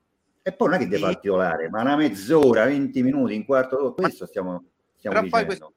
deve rischi, rischi di sfondare fisicamente eh, Veretù e, Cristante. se Questo- giovane, se il giovane deve essere Reynolds io piuttosto che mettere Reynolds Vabbè, eh, Ah, però parliamo, sono d'accordo, però Boe non è Reynolds, dai su, Boe del Boe non so no, Reynolds. chiamo Giorgio dico Giorgio scaldati un attimo ti sei fatto anche i capelli tutti eh, vai in campo. Cioè l'idea è, perché alcuni cioè non, è- non- non si può pensare che, eh, che tutto vada bene, capito? Allora la Roma è una squadra e, e lì ritorniamo al discorso di Giorgio, ma veramente eh, io credo è il primo che gli ho sentito dire che la, che la costruzione, che è la verità, eh, che la costruzione della Roma dello scudetto 2001 nasce dai tre anni precedenti. La Roma oggi è una squadra che è ricchissima di talento e di, di soluzioni dalla tre quarti in su. Diciamo, eh, buona nei centrali difensivi, scarsa negli esterni di difesa e con il deserto dei tartari al centrocampo.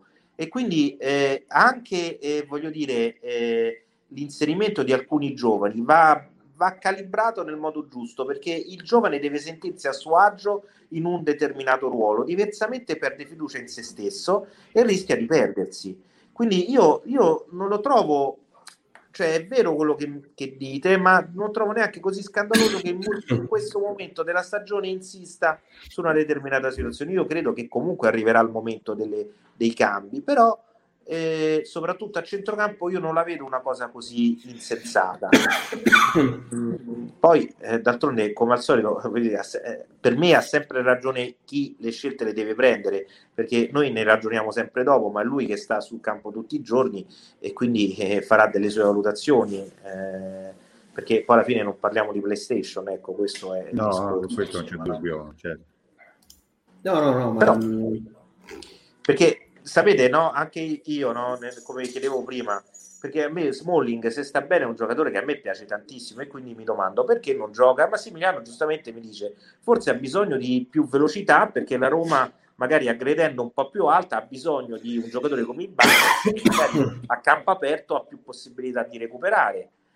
Eh, e, e sono letture che secondo me eh, sono tutte giuste, no? E in tutto questo ci sono dei giocatori tipo Kumbulla che noi non, questa, eh, per dire, noi ce ne siamo dimenticati, però anche lui è un giovane prospetto che è stato pagato tra l'altro tanto per la Roma, dalla Roma, e noi le poche volte che l'abbiamo visto l'abbiamo visto eh, con un ingresso a fare il terzino destro. Quindi eh, allora io, io credo che eh, ci siano tante cose che oggi vadano valutate, eh, che però diciamo vengono, eh, come dire, scelte, cioè sono scelte che vengono fatte dall'allenatore in virtù di un obiettivo che lui si sta prefiggendo. Quale esso sia, magari noi non lo, cioè certamente noi non lo sappiamo, ma dobbiamo ragionare nel fatto che lui lo sa e quindi dobbiamo tendere a, a fidarci. Dopodiché è discorso diverso non poter discutere perché certo. diversamente se uno fa una discussione e se deve vedere, vedere scritto che si sfonda l'allenatore da un po' è sbagliato perché eh, di dogmi nemmeno la scienza li ha, e quindi figuriamo.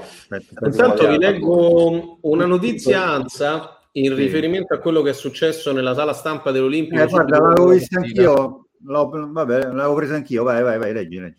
Dovete rispettare il lavoro dei giornalisti, ha detto eh, Murigno perché insomma c'era stato il delegato della Lega Serie A che ha chiesto alla stampa di uscire dalla sala e di mandare le domande via sms, via SMS su richiesta della Lazio. Cosa che ovviamente quando la Roma è padrona di casa non avviene perché c'è la conferenza stampa seppur ristretta. Eh, voglio parlare con la stampa, loro non lo sono, ha detto il portoghese, indicando i giornalisti di Rai e Sky Sport presenti all'interno della sala stampa e chiedendo di fare la conferenza fuori dalla sala permesso non arrivato e da lì è scattata la lite con il delegato della Serie A che ribadiva come fosse la Lazio a gestire le modalità di svolgimento della conferenza. I toni sono diventati accesi. Questo regolamento mettetevelo nel, nelle terga, ecco. Ha risposto Mourinho andando via, mentre la Lazio faceva sapere che queste modalità erano state comunicate con tre ore di anticipo alla Roma. Cioè, Mourinho vuole dire cambiate il regolamento, questo vuole dire Mourinho. Sì, vedi pure su questa cosa no, qui, no? Assurdità, ogni società gestisce come vuole, le... sì, per carità, ma delle linee guida da parte della federazione, della Lega più che altro in questo caso, ma, ma ci devono essere.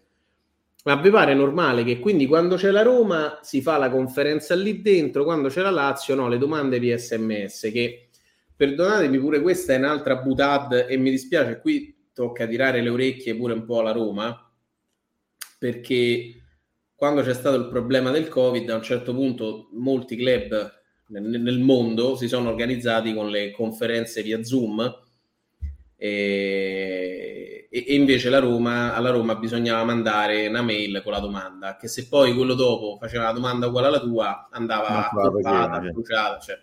Quindi mh, onestamente su questo però ha ragione Murigno nel senso che nel momento in cui ci sono dei criteri di sicurezza, cioè c'è un iter di sicurezza, un, come si dice, una procedura per il Covid, un protocollo.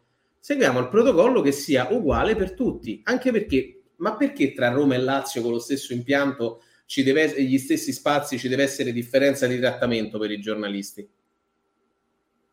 No, ma dirò di più. Poi certo, guardando chi fa la comunicazione della Lazio, mi do pure delle no, risposte. Beh, eh. no, ma questi regolamenti andrebbero discussi magari con chi pure fa questo lavoro perché in Lega magari decide uno che non sa manco di che stiamo a parlare, no? che come purtroppo sì, sì. in questo paese succede molto spesso. Allora fai delle riunioni con un rappresentante dell'ordine dei giornalisti, con uno dell'USSI, l'USSI è l'Unione Stampa Sportiva Italiana, che comunque c'è un, un gruppo anche, anche, qui a Roma, chiaramente, perché è, è, nazionale ma diviso per regioni. Tra l'altro la sede sta all'interno dello Stadio Olimpico, quella, quella regionale del Lazio. Quindi fai una riunione e stabilisci delle linee guida che valgono per la Roma e per la Lazio io mi aspetto domani il classico comunicato dell'ordine che dice rispetto eh sì. al lavoro, tutte queste cose che non servono a niente poi. Se tu lasci decidere no, a chi eh, non, non ha contezza, come direbbe qualcuno, no? di, di, quello che fa, del lavoro che fa, vengono fuori che, che queste anomalie, ecco. Sì. Ma. Comunque ti immagini no, Mourinho lì a discutere. Sempre interessante poter avere come dire, un faccia a faccia tra i giornalisti e, e, e i protagonisti, perché poi da una risposta può nascere un'altra domanda. Le cose precompilate alla eh, fine... Non si può fare più, Luca, purtroppo non si può. Ora, ma, no, ma guarda, alla conferenza stampa di Murigno, la premessa, che non fa Murigno ma fa chi lo accompagna, eh, conferenza, eh, una domanda, sappiate che una domanda. Quindi se quello ti risponde tu vuoi replicare, non si può fare. È una cosa di una assurdità incredibile, ma non esiste. Io non voglio arrivare a dire come succedeva una volta che le conferenze stampa, ve lo dico perché ci stavo pure io, duravano un'ora e mezza, due. Io non voglio, ma un'ora e mezza d'orologio, no? non per dire proprio per esagerare, però perché duravano un'ora, un'ora e mezza. Non c'era Zema, non finivano più, iniziavano ai due, ai quattro, stai ancora lì a parlare con Zema e tutti quanti, no? Quindi io non voglio arrivare a questo, che forse era sbagliato, però dare un, un diritto di replica perché magari ti risponde e tu vuoi replicare per chiarire meglio il concetto oppure per ampliarlo e così via. Ma perché non si può fare? Io vorrei che qualcuno Esatto. di la Roma, perché visto che parliamo della Roma, lo chiediamo alla Roma, poi degli altri ci interessa fino a un certo punto. Perché non si? Qual è la logica che spinge a dire fai una domanda? Ma che è un quiz? Dico che se mi rispondi bene ci ho indovinato e se no mi ha detto male. Ma che, di che cosa parliamo? Ma io cosa posso dirti, in realtà a volte no, chi gestisce la comunicazione della Roma, ma adesso nello specifico, è un, è un vostro collega, no? Nel senso, voglio dire, comunque, voglio dire, eh, eh, nella vita, voglio dire, una volta sei in Cudine, una volta sei in Martello, questo secondo me va sempre ricordato perché anche eh, io noto le modalità anche con le quali de- vengono rimproverati i propri colleghi e e secondo me diventa anche sgradevole perché oggi uno è da un lato della barricata, io auguro sempre il meglio a tutti e tutto quanto, però poi la vita eh, in teoria si dice che giri, magari può succedere eh, che qualcuno cambi il lato della barricata e a quel punto che si dovrebbe fare? Cioè bisogna sempre ricordarsi che il rispetto per chi fa il proprio lavoro è fondamentale e soprattutto, permettetemi, il lavoro del giornalista, sportivo e non, è fondamentale in un paese libero, perché in un paese libero, se non ci fossero i, i giornalisti, no? Che vuol dire servono proprio a fare questo, voi che fate questo mestiere, eccetera, servite dal lato sportivo si sono scoperte tante magagne, perché è sempre il giornalismo d'inchiesta anche sportiva che, che- che stimola, perché poi abbiamo visto le istituzioni del calcio fanno sempre, come dire, eh, buon viso, esatto. Quindi eh, peggio ancora che ne- non nella politica, quindi zittire quella che è la voce di un paese libero è la cosa peggiore che ci possa essere. D'altronde credo che eh, l'Italia nel- nel- diciamo, nella, liber- nella classifica della libertà di stampa sia dietro addirittura alla Liberia o cose del genere. Quindi, Sì, sì, sì, no, siamo mi bassissimi. Sì, sì, è così, Eh, così, guarda, adesso uscendo dal tema sport, tu guarda quello che è successo ai colleghi di fanpage che hanno visto un'inchiesta oscurata senza nessuna decisione del, del- del giudice, ma un'inchiesta Una oscurata semplicemente perché chi, eh, diciamo, chi era indagato, in questo caso Durigon della Lega, no? aveva mh, ah, tanto lì abbiamo degli uomini piazzati, gli facciamo Sì. oscurare l'inchiesta. L'hanno dovuta immediatamente eh, ri- riabilitare l'inchiesta perché fino a che non, non viene verificato che sono notizie eh, mendaci, che non, non sono verificate, verificabili, che asseriscono solo, solo, solo sciocchezze, non, non puoi tu preventivamente censurare un'inchiesta giornalistica, tra l'altro sui 49 milioni eh, misteriosamente scomparsi no? da, da- da- da- dalle casse. Vabbè, comunque lasciamo Vabbè, perdere. comunque. Altro, ma tra l'altro, eh, voglio dire, eh, l'America, che gli Stati Uniti d'America, che sono un paese dal mio punto di vista criticabile per una infinità di cose che sono tra l'altro anche molto incomprensibili, in realtà sotto l'aspetto invece della, eh, della dignità della professione del giornalista, eh, invece sono avanti anni luce. Perché se noi pensiamo ad esempio a uno dei più famosi casi della storia, cioè il caso Watergate, e quindi eh, la questione Nixon, eccetera, tutto quello scandalo nacque da lavoro, dal lavoro di giornalisti. E Sì, quindi sì. il giornalista in una società civile che purtroppo non è propria di questo paese, eh, serve proprio a questo. E È un guardiano. Per È dare un una definizione statunitense, i giornalisti sono i, gua- i guardiani della democrazia. Questa è una, una È definizione la che, che- che si è data. Sì. E tra l'altro l'inchiesta che tu hai citato, quella su, su- Nixon e lo, lo- lo spionaggio politico, perché poi di quello si trattò, il Watergate fu, fu quello. Eh, Woodward e Bernstein, tra l'altro, parte che hanno rischiato e non poco, perché poi comunque implicazioni abbastanza, abbastanza pesanti. Poi loro hanno continuato lì al, al Washington Post a, a- fare quel tipo di lavoro lì, ma ce ne sono tante di inchieste, anche il caso Spotlight, eh, che è un film recentemente uscito al cinema pre-Covid, che ti porta a galla tutti gli scandali a sfondo sessuale di violenza perpetrati dalla Chiesa Cattolica. Tra l'altro, al termine del film è curioso vedere come praticamente la- la- l'arcivescovo che aveva organizzato la copertura di tutti i preti pedofili l'hanno spostato dalla diocesi di Boston e hanno messo a San Giovanni. Quindi è una, una- una roba di una meraviglia inaudita, però non mi fate andare oltre perché sennò beh, mi scomunicano, cosa che gradirei. Eh, però eh, dovremmo essere questo. Ti dico pure che sono avvenute con me protagonista, ma Massimiliano lo sa, anche delle situazioni a Trigoria per cui diciamo delle domande non erano state mh, di, di, di, gradimento dell'ufficio stampa e ci sono state anche dei dibattiti, delle accese discussioni.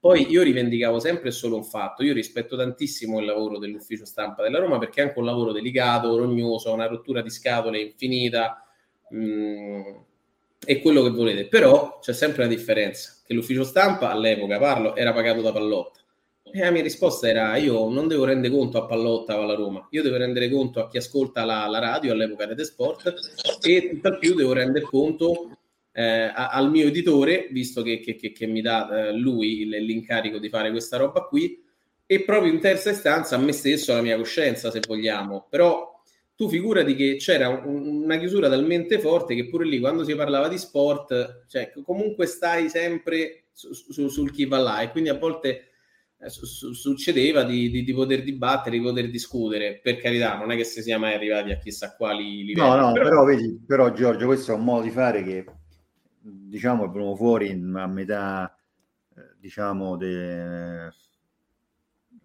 mm, dal 2010 in poi, 2011, 12, quegli anni lì si è cominciato ad avere un modo di fare che prima non era così. Io ti posso garantire che prima eh, avevi un rapporto come ce l'hai oggi con l'ufficio stampa, ma nessuno ti veniva a dire perché hai fatto questa domanda.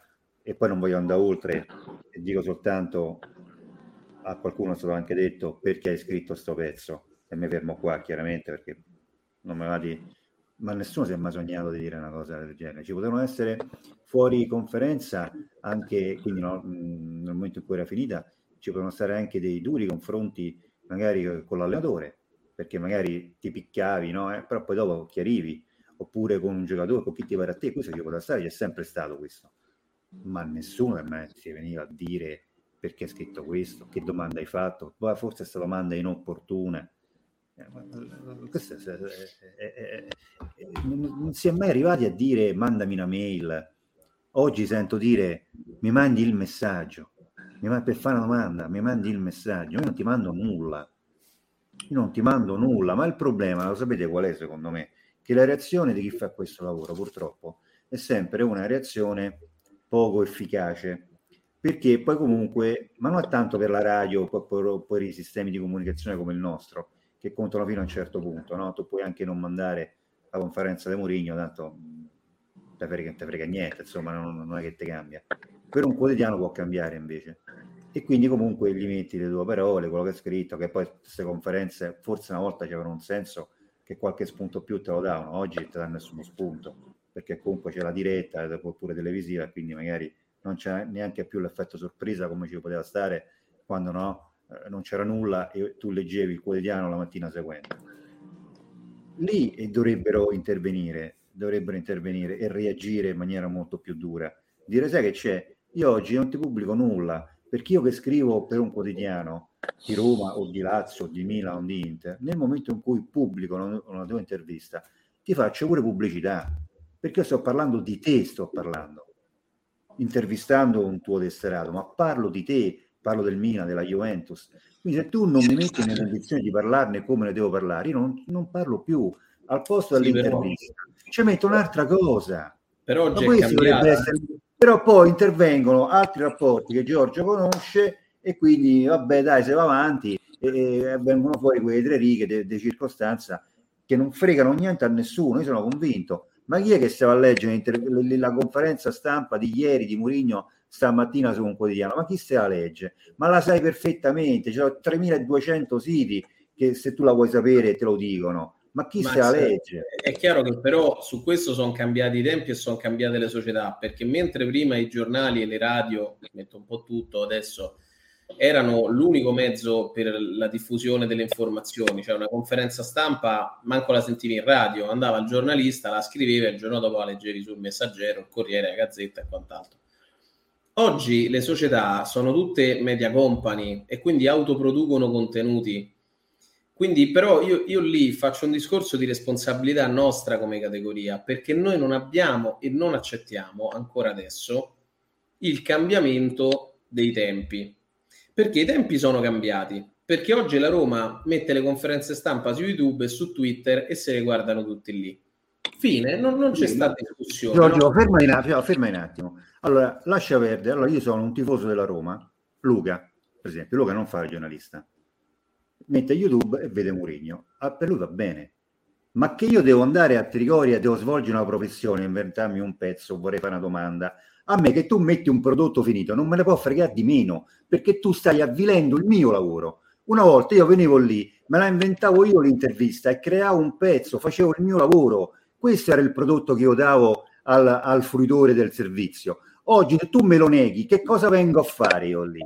Che non posso fare il mio lavoro, non faccio più, non racconto nulla, non posso scrivere, non faccio il giornalista, non faccio lo scrittore, non faccio niente. Ma non te lo faccio. negano, te lo negano nel momento va bene, a Luca che gli frega, mica fa il giornalista. Io che voglio scrivere, che ho Eh, idee, so, ma- una domanda, voglio ma costruire Roma- qualcosa, ma tu me lo neghi così, me lo impedisci. Lo so, ma che Roma dai poi? Ma che domande fai te? Scusami, ma io so della Roma, l'ha detto Stampo della Roma, ma che domande può fare a, a Murigno? Che domande gli fa? Che hai mangiato? Come stai? Tutto a posto? Queste sono le domande. Sono d'accordo su questo, però E devi... che lavoro viene fuori allora? Scusami, che lavoro viene Ma non, fuori? c'è- ma non c'è più, bisogna arrendersi al fatto che non c'è più quel lavoro, perché nel momento in cui io mando in Mondovisione la conferenza di Murigno, il filtro del giornale, non se- del giornalista, non serve più, perché, o meglio, il giornalista sta lì e fa le domande, ma poi va in Mondovisione quella roba lì, quindi l'articolo, il pezzo fatto sulla conferenza, in quel caso specifico non ti serve, fai la domanda e... Sì, l'ho detto, io non, le farei più, io l'ho detto dieci minuti fa, io li toglierei proprio dai quotidiani. Però, però da questo punto di vista... c'è?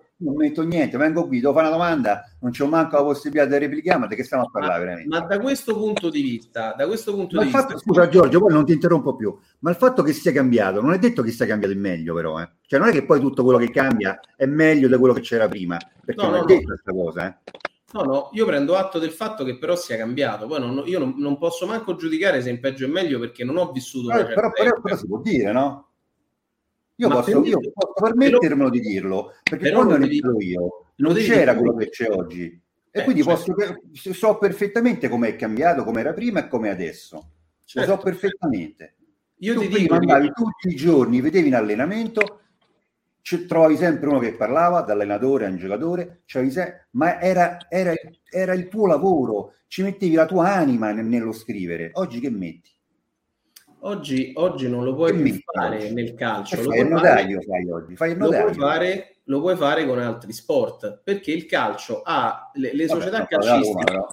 Eh, lo so, ma le società calcistiche si sono evolute a tal punto che poi la comunicazione è stata impostata con dei canali diretti. Questo è un fatto. Io non so di è meglio o peggio, nemmeno lo giudico. Ripeto, io ho vissuto questi anni qua, quindi questo mi sono pappato e, e in questo ambito qui mi sono mosso con gli allenamenti che vedi un quarto d'ora prima de- de- delle gare europee, che vai a Trigoria, allenamento aperto alla stampa, un quarto d'ora di corsa, dieci minuti di torello e tutti a casa.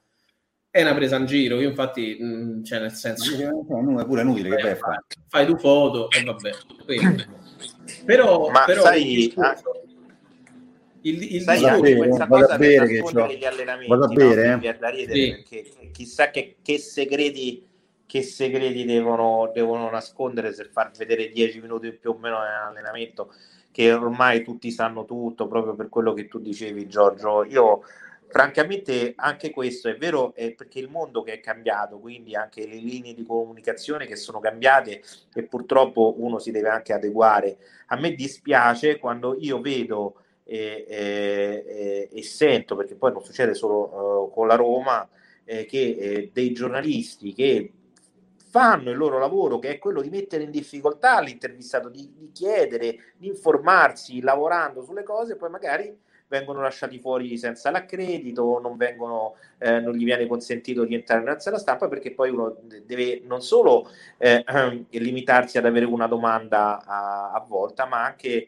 a determinarne il contenuto. E questa, questa cosa non è possibile. E mi dispiace visto da esterno che non ci sia un corporativismo così concreto, così efficace da parte di, eh, de, de, diciamo, dell'istituzione giornalistica perché questo eh, è quello che più mi fa, mi fa, mi fa dispiacere Ma perché, non, ehm, non è più nell'interesse di nessuno. sì è vero Giorgio è non vero è più nell'interesse di nessuno perché tra l'altro eh, ti, ti, ritrovi, cioè, a parte ormai gli ultimi che hanno strappato grossi contratti da quotidiani o televisioni, eccetera, la, le nuove generazioni di giornalisti sportivi, io parlo per me, ne, nemmeno ti conviene andare a fare troppo domande scomode, perché poi va a trovare un editore che ti protegge durante una causa e non c'è certo. sta, eh.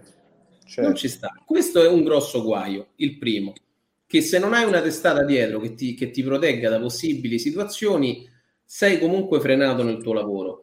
Il secondo fatto è che i calciatori sono diventati degli esseri iperuranici inavvicinabili perché vivono nei loro eremi, non accettano contatti con nessuno quasi e quindi è molto molto complicato fare, fa, fare questo lavoro qui. I contatti con Trigoria sono limitati se non per canali a volte eh, non, non, dico privilegiati ma mh, mm, comunque un po' più così mh, mm, favoriti rispetto ad altri, se vogliamo, per questioni di conoscenza di un dirigente, eccetera, ma come avviene per la politica? Questo, questo purtroppo, eh, il mestiere si è ridotto a essere una sorta di riportino, ma, ma, ma si è ridotto così mh, mm, non per colpa delle società, si è ridotto così per colpa degli editori, che un ragazzo che vuole fare inchieste non lo pagano. Perché tu per fare un'inchiesta puoi passare 20 giorni sotto casa, che ne so, di Lotito che non c'è della Salernitana, a, a voler indagare su quello che fa Lotito, ma se tu poi non porti quel risultato e quel risultato non è monetizzabile, l'editore ti dice e che hai lavorato a fare 20 giorni? Ma sai quante volte anche durante eh, qualche viaggio internazionale che ho fatto al ritorno, eh, ti sei divertito, ti ho pagato la gita? Eh, per, perché poi ci, ci stanno situazioni così. Allora, se non ci sono editori lungimiranti, oggi nei giornali nessuno ha riconvertito su piattaforme moderne i loro contenuti e questo è stato un problema la Gazzetta ha provato a farlo tempo fa e ha puntato su un mezzo sbagliatissimo, tentando di fare una televisione. E se non, se non, riconverti un pochino anche il mestiere e non cerchi di trovare nuovi canali anche di, di, di, comunicazione e di coinvolgimento, è difficile. Poi oggi è diventato il calcio è uno show, non c'è più, c'è più quasi, quasi niente rispetto a, rispetto a prima. Poi ne vediamo talmente tanto che la gente manco c'è più questo interesse nel voler sapere. Sei bombardato, prima te le dovevi andare a cercare le cose Ora siamo noi che cerchiamo di accaparrarci i follower. Guarda come è cambiato il meccanismo.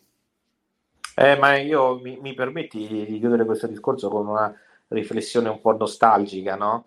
E, e quando io eh, aspettavo la sera per avere notizie sulla Roma da Diario di Bordocampo, eh, io interrompevo i miei studi eh, non, è, non, è, che fossero... Però tu, l'abbia, che, però tu li hai che... terminati comunque i tuoi studi, Luca. No, li ho terminati, ve lo dico, non era ah, ecco, ecco. che facessi questo grande sforzo nell'interruzione perché voglio dire... Se lo rallentati forse, ecco, mi dispiace. No, sì. Però voglio dire, il bello dell'aspettare, ecco, eh, di avere eh, un conduttore, una voce familiare che ti raccontava cose che tu, eh, insomma, eh, approfondimenti che tu non sapevi, oggi, no, oggi, è tutto bruciato, non si ha il tempo di, di, di avere una notizia che trovi 100.000 commenti, articoli già pronti, e quindi questa cosa mi dispiace, quindi eh, evviva Diario di Bordocampo, perché a me manca tantissimo eh, quel tipo di, di, di concettualità, ehm, perché poi... Eh, eh, come dici tu Giorgio ormai eh, sono, le squadre di calcio sono media company sono comparti aziendali, rami che lavorano per prodursi il prodotto e, e, e, stranamente l'unica cosa che non riescono a prodursi in maniera decente è, è, sono le partite, le partite stesse, che dovrebbe essere il core business. Sì, questa è una cosa molto curiosa. Tra l'altro io voglio dire una cosa, il catalano perché poi interpreta un pensiero un po' comune. I giornalisti sportivi hanno una preparazione calcistica imbarazzante, fanno domande da settimanale gossip. Io non sono d'accordo non sono d'accordo. Allora, primo perché poi ehm, quando si fanno delle domande che vanno a mettere in difficoltà l'interlocutore e, e ci sono passato personalmente perché mi è successo soprattutto con eh, o con Fonseca, mi è successo anche con Di Francesca e Ranieri. Ah, fai quella domanda perché tu sei contro la Roma. No, probabilmente quando uno cerca di tirar fuori qualcosa che non va è, è forse più favorevole alla Roma che, che, contrario, proprio perché non vuole nascondere tutta la polvere sotto il tappeto e va sicuro che di polvere negli ultimi anni di pallotta sotto al tappeto ce n'era. Altra cosa, quando provi ad alleggerire, perché magari una conferenza te lo consente, anche lì non si dà più credito alla, alla, nemmeno al, al, alla professionalità delle persone che svolgono questo lavoro. Eh, perché? Perché c'è un veleno, si è creata una barriera, no? giornalisti, terroristi, questo modo di fare, questo modo di fare qui, che è sbagliato. È sbagliato perché c'è un pregiudizio totale su, su, sulla classe giornalistica, quando invece ti potrei dire che ci sono colleghi e colleghe preparatissimi, Vatti a sentire come parla Giulia Mizzoni di calcio, di tattica e vedi se è preparata o meno Giulia Mizzoni. Vai a sentire eh, altri colleghi. Giorgio, eh, però infatti mh, per rispondere all'amico che ci ha fatto questa considerazione, in realtà è sbagliato perché eh, fare di tutta erba un fascio, perché noi ascoltatori, noi tifosi, siamo in grado, perché lo siamo, di discernere di capire chi è credibile perché la sua credibilità avviene attraverso il proprio lavoro, da chi non lo è. E quindi dire che tutti hanno una preparazione imbarazzante è sbagliato, si fa torto a chi invece è preparato, da chi studia, da chi si informa, da chi approfondisce ed è, ed è un peccato dire questo, perché, ripeto, io da esterno, così come gli amici che ci seguono, sono in grado, e lo so perfettamente, di capire chi scrive, perché lo scrive e che cosa c'è dietro, no? non nei dettagli, però lo si capisce. E quindi eh, la preparazione, come diceva Giorgio, di tanti altri invece viene fuori e forse tutto sommato facciamo torto proprio a quei pochi che invece ci sono, eh, eh, dicendo che sono tutti così. Non è vero, non sono tutti scandalosi. No, poi ti ecco, dico, bisogna... ti dico, Luca, poi Massimiliano sta roba l'ha vissuta, l'ha vissuta con me perché quando io prima facevo riferimento a momenti in cui dovevo stare a Trigoria mezz'ora e tornavo in radio dopo due ore e mezza che mi hanno dato per disperso da Rete Sport perché dico che gli è successo a questo insomma eh, ma al di là di quello ci sono stati pure momenti in cui c'era un clima perfettamente rilassato la Roma di Fonseca andava bene faccio la domanda a Fonseca perché era uscita l'intervista di Conte no? la, la, famosa domanda sul sesso no? se lei per me se lei controlla i giocatori il sesso e quella domanda gliela feci io e ovviamente Fonseca è imbarazzatissimo, poi ci fu una risata generale perché Fonseca rispose no, no, io penso alle cose mie, io questi non voglio sapere manco che fanno. Esco da lì, arrivano 600 notifiche sul telefono, dico che è successo? Vabbè, a parte qualche collega su Whatsapp, ah, è divertente, apro, apro Twitter, come ti permetti di fare queste domande? Fai schifo, sei un gossiparo, sei... non capendo che quel, io ero l'ultimo a fare la domanda, come spesso accadeva alle radio. L'atmosfera era molto serena, i temi erano stati tutti trattati e quindi si era deciso lì anche per instaurare un certo tipo di rapporto con l'allenatore, perché siccome hai poche occasioni di vederlo, se riesci anche tramite una risata, un modo no, di, a, a cercare di creare un rapporto con lui, con l'interlocutore, rendendoti anche ehm, così simpatico, no? Perché poi il contesto lo permetteva.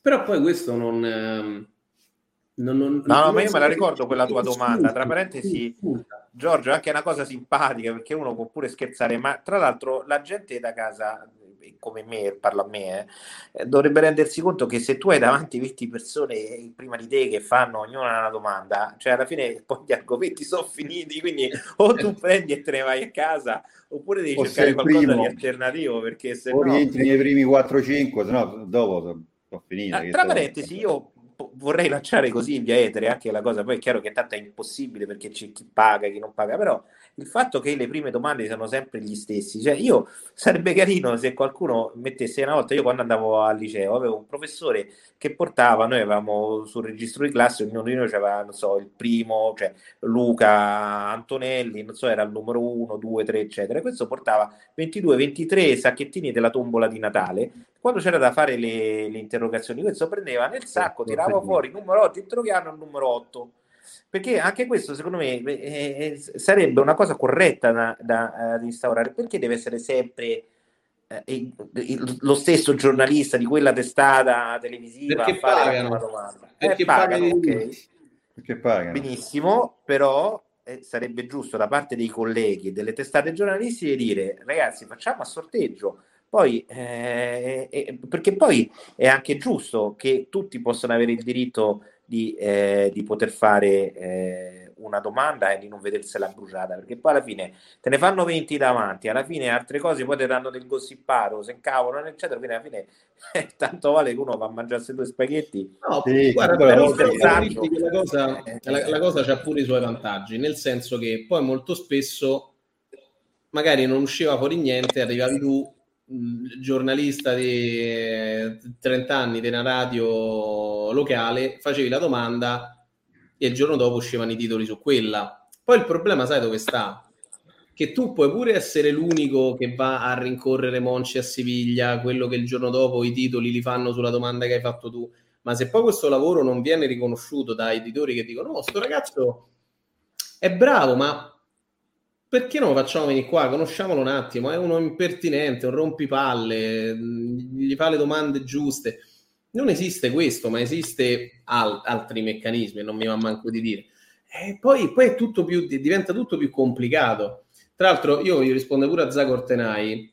Scusa Giorgio, per un nome preparato se ne può fare uno impreparato? Assolutamente sì. Ho citato Giulia Mezzoni, citiamo pure uno impreparato. Giorgio De Angelis, perché mi dispiace, ma mettermi qua a dire ad altri colleghi se- che sono impreparati o altro mi sembrerebbe veramente poco elegante e carino. Perciò l'impreparato sono io. Tu Giorgio non lo puoi fare, però io che non sono un giornalista posso dire che, che chi dà della pippa a Lewandowski e lo reitera negli anni, mentre quello alza palloni d'oro, scarpe d'oro, magari forse diciamo se non è preparato quantomeno è un po' fessacchiotto, quindi c'è qualche nome si può pure fare, lo faccio io, non lo fai tu, perché però eh, questo poi ritorniamo ai discorsi che facciamo sui tifosi, noi tifosi de- della Roma e sui preconcetti, uno scrive una cosa e poi chissà sembra che debba essere scritto come un dogma sulla, sulla pietra eh, dei dieci comandamenti, quindi vuol dire eh, ce ne sono perché cioè, chi ritiene Lewandowski essere un giocatore mediocre e, e lo fa nonostante l'evidenza significa che o è in malafede oppure ci capisce poco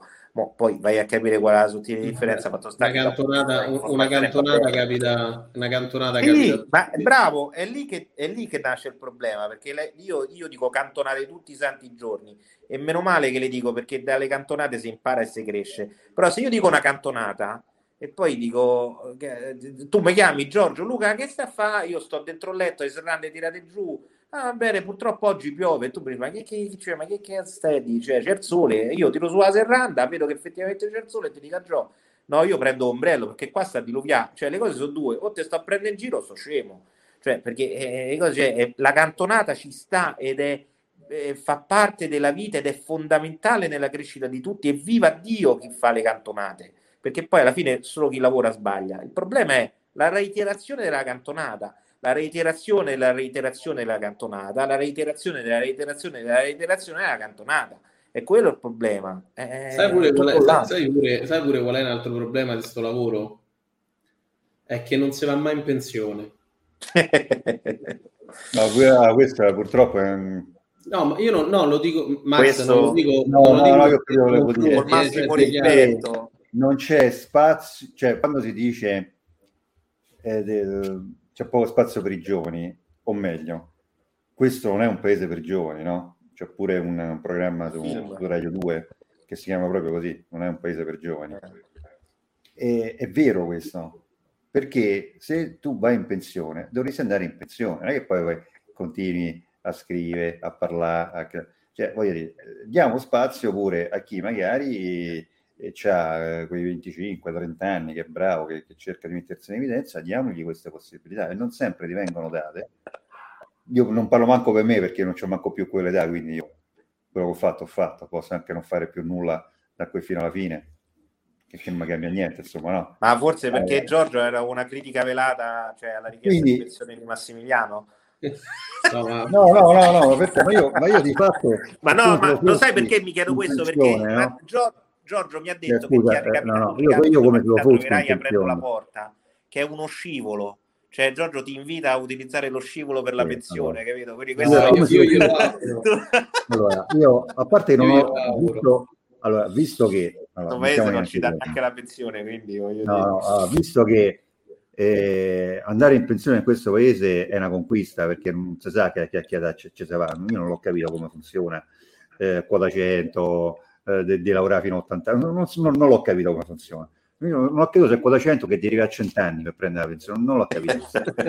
quindi, credo, quindi credo che sia molto complicato, no? E quindi eh, mi piacerebbe andare in pensione, però io non ci, di fatto non sono in pensione, come voi sapete. Non sono in pensione tecnicamente, cioè nel senso che non prendo una pensione dal, dall'INPG, essendo un giornalista.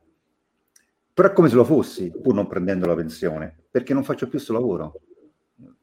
Stare qui eh, insieme a te, eh, eh, Luca e, e, a Giorgio a inventarci tante cose che facciamo per divertimento, le stiamo facendo per puro divertimento.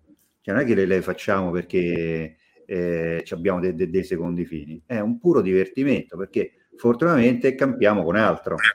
Quindi io non sono in pensione, ma come se lo fossi in pensione.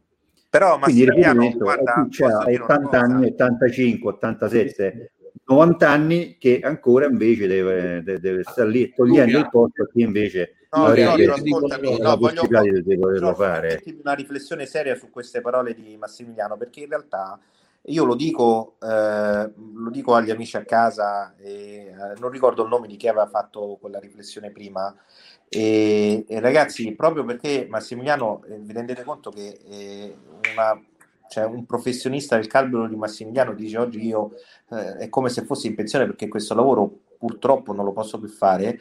Ecco, eh, quando eh, siamo, abbiamo la fortuna, me per primo, di eh, vedere come fa questo lavoro un giovane come Giorgio e come lo fa un, una persona veramente di grandissimo valore come Massimiliano, scopriamo che in realtà la professionalità c'è e anche se fatta, diciamo, con eh, eh, risvolti secondo me ancora più nobili, eh, perché il progetto Play Roma, io lo ripeto sempre fino alla nausea, è un grandissimo, un grandissimo progetto che va appoggiato, va sostenuto, che deve crescere.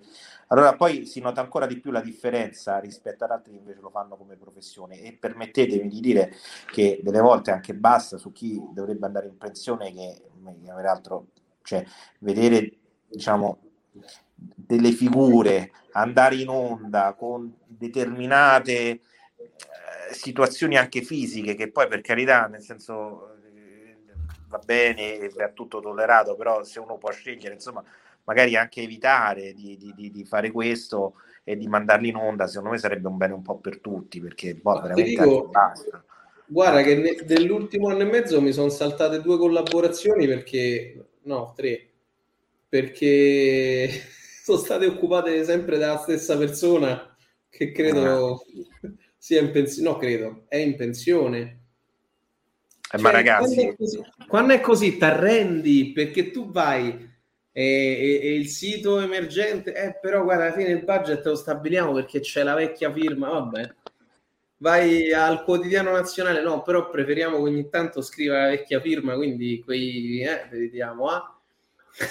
Poi vai al quotidiano. No, Giorgio, Giorgio, permettimi da esterno, io posso, sono più libero di dire determinate cose, ma se io devo sentire un intervento con più colpi di tosse che ragionamenti, allora alla fine secondo me è meglio evitare che uno lo faccia l'intervento. Poi eh, anche andare in tv, peggio mi sento, perché insomma a un certo punto va va bene la vecchia firma, ma poi cioè, la penna deve riuscire a tenerla a mano per firmarla, sta, sta firma, insomma, e, e, uno deve essere in grado, uno ringrazia tutti, perché eh, ovviamente nel passato sono stati straordinari e tutt'oggi non è che uno dica che non, li deve se- cioè, che non si deve sentire il parere, però è pure giusto dire no, lasciamo spazio, vediamo che è anche un po' più attivo, perché poi le notizie di quelle fonti lì arrivano sempre da, da, quelle strade, per cui è sempre tutto indirizzato, sempre la stessa solfa. Posso fare una battuta, tanto, tanto siamo in chiusura, no? Una battuta sì, tanto sì. per normalizzare.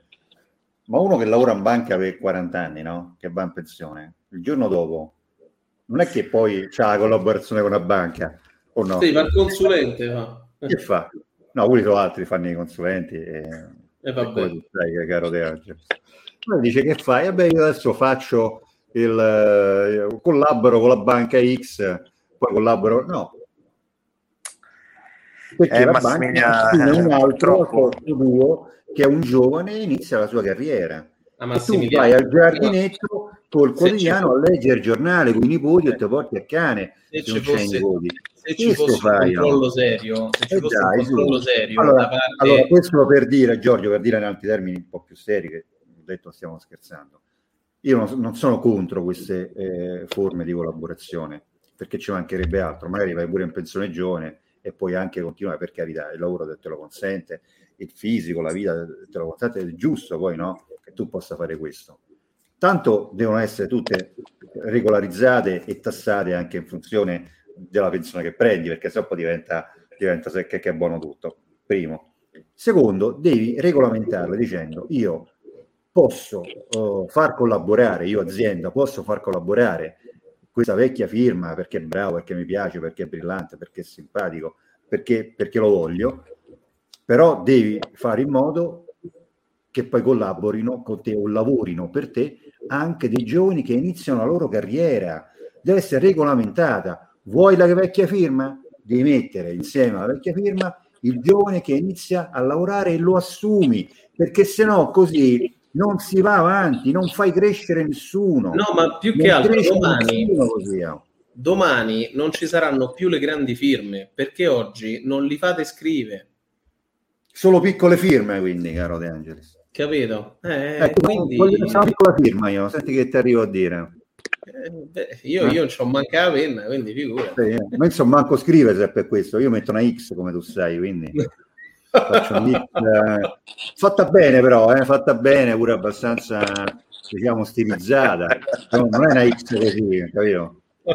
Ah, io pensavo che tu scrivessi proprio ICS X, invece no, ah, X, no, no, io guardo le lettere, non so manco che cosa sono le lettere. No, uno, uno incrocia due stanghette e via. Eh, ah, si fa così, eh, proverò. Eh, comunque, tu mi hai visto scrivere Luca in qualche occasione, ma è una finta. Insomma, se tu provi a leggere sì, sì, tutte sì. cose che manco sai che c'è scritto, cioè niente. io vedo che No, io vedo che Massimiliano ha una penna in mano e un foglio davanti, mo, che lui muove la penna, ma non so cosa venga fuori. Cioè, lui non viene a vedere chiaramente, se ci vediamo lì, però non è che non vado a vedere quello, eh, capito? Anche al computer io faccio finta, come nei film, hai visto nei film, fanno finta di scrivere, chissà che scrivono, è così, riempi moduli, cose. Più giustamente, quando uno Anche non è molto lo possiamo dire, Massimiliano De Moduli ne sta riempiendo un po' questo periodo. Sì, troppi, sì. Ci sono manco piccole firme, proprio zero firme. Vabbè, cioè, diciamo, eh. se, secondo me a Play Roma potremmo istituire, eh, lo lancio come idea, il momento dei direttori. Siccome ci sono trasmissioni dove chiunque interviene è direttore di qualcosa, eh, magari potremmo pure farlo direttore di qua, direttore di là, perché a forza di dirlo poi c'è uno diventa direttore, cioè, veramente ci si sì, trova. Comunque scusa Luca, tecnicamente eh, io e Massimiliano siamo dei direttori.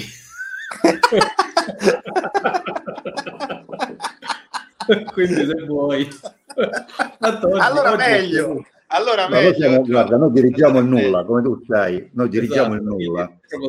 Noi dirigiamo il nulla. Noi possiamo far intervenire gente dicendo adesso interviene, che ne so, eh, Roberto Rossi, direttore di casa sua. Ecco, queste cose. eh? Guarda che è importante, poi tu sai, Massi, domani incontrerei un direttore molto laziale che ti farà molta simpatia nella giornata di domani. Ecco. No, io non ci parlo, tu lo sai, io di queste cose non ci parlo, ci ho provato una volta, te l'ho raccontato, no? Ci ho provato una volta lo vedo no, che no. vorrebbe ma non dice perché la sai che, che con me non, non esiste, non, non, pu- non, puoi parlare. Intanto secondo me ci arriva in chiusura di live un messaggio molto grave. Eh, perché su, su Brizzi direttore no, questa è una cosa che non potrà mai succedere cioè piuttosto chiudia, chiudiamo Play Roma per, per, per non far accadere ciò Quindi, ma perché su Brizzi suscita tutto questo entusiasmo questa, questo tifo mi verrebbe da dire perché? Tifano su Brizzi che motivo c'è? che motivo c'è? io non, non lo so la vuoi trasformare Giorgio in play caput mundi no? si può fare così in play caput mundi sì, sì, sì, sì. vero, vero, chiudiamo, ragione. chiudiamo in scioltezza Vabbè, poi c'è IT Block dice per me Palombella è il mega direttore galattico. Confermi Palombella? No, no, no, no. Detto, non, non dico niente proprio. Ma... Vabbè, va. Che, che posso... niente, ma manco la, macchina, la macchina la guido perché noi... la guidi, ma non è che dirigi. No, noi, no certo, noi, noi domani eh, siamo di nuovo live dalle 10 alle 12, tra l'altro. E Luca, eh, noi ci rivedremo spesso in questa settimana perché poi sabato 2 ottobre saremo alle officine dello sport, questo lo ricordiamo. Insomma, in parte c'è ancora una marea di gente connessa, grazie. perché insomma oggi si sta... Raccontaci, anticipaci, anticipaci qualcosa Luca. Di, di, Beh, intanto, eh, allora, vedi, ecco, vedi, eh? grazie del... Eh, allora, no, intanto non vedo l'ora di, di, avere Play Roma qui da noi perché è proprio una bella cosa. E ehm, sarà un, devo dire, pe- spero che sarà un po' per tutti una giornata divertente perché cominceranno questa settimana, sono iniziati, ma il vero inizio sarà la prossima, quindi i campionati, le partite dei ragazzi. E quindi sarà, ci sarà molto movimento e quindi eh, saranno giornate simpatiche, divertenti in cui eh, spero che anche i nostri amici eh, ci vengano a trovare e, e in cui potremo chiacchierare, stare insieme e passare del tempo, sperando anche che il tempo sia clemente. E già abbiamo fatto una piccola diretta da qua e credo sia stata anche divertente, molto carina, estemporanea, non programmata. E, e quindi io dico veniteci a trovare perché ci divertiremo stando insieme, chiacchiereremo un po' di tutto e anche de, delle critiche e degli affossamenti di Giorgio su Murigno sì, sì, assolutamente e... sì. Poi, salutiamo Pavard, ciao Pavard, buonanotte. Ciao Pavard, ciao. Allora, comunque, ragazzi, tutti coloro che, che, ci seguono da Roma potranno venire sabato 2 ottobre a Via della Camilluccia 120, centro sportivo della Boreale d'Onorione, le officine dello sport e stare con noi, insomma, per, per tutta Roma Nord, eh? Roma, esatto, sì, Roma Nord, siamo capiti, Roma Nord, siamo capiti. Lo so, lo, lo, so perché, guarda, ho avvisato Giorgio che mi ha detto che ha preparato il passaporto, quindi credo che riesca a venire. Ah, ecco, no? bene. Sì, sì. C'ho il doppio Green Pass, c'ho. Ma l'ha rinnovato il passaporto? L'ha rinnovato il passaporto? Palombella, guarda, mm, ci metto poco a chiamare due o tre amici qua di zona. Eh, ecco, questo testimonia la differenza, vedi, di zone. E questa è proprio la classica conferma di quello che stiamo dicendo.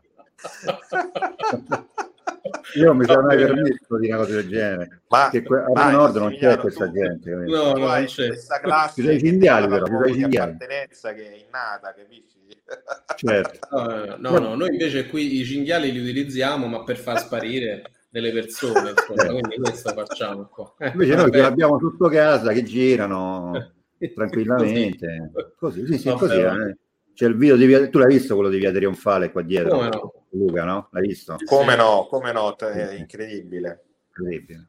Mattina poi, proprio piena mattinata. La cosa incredibile è che quando tutti gli animali li inco- quando io li incontro in Abruzzo, appena vedono una macchina scappano e si infrattano. I cinghiali ormai qui sono talmente abituati che loro, hai visto quanti erano? Camminavano tutti tranquillamente, senza problemi, perfettamente abituati, che poi la natura si adatta. Vabbè, comunque.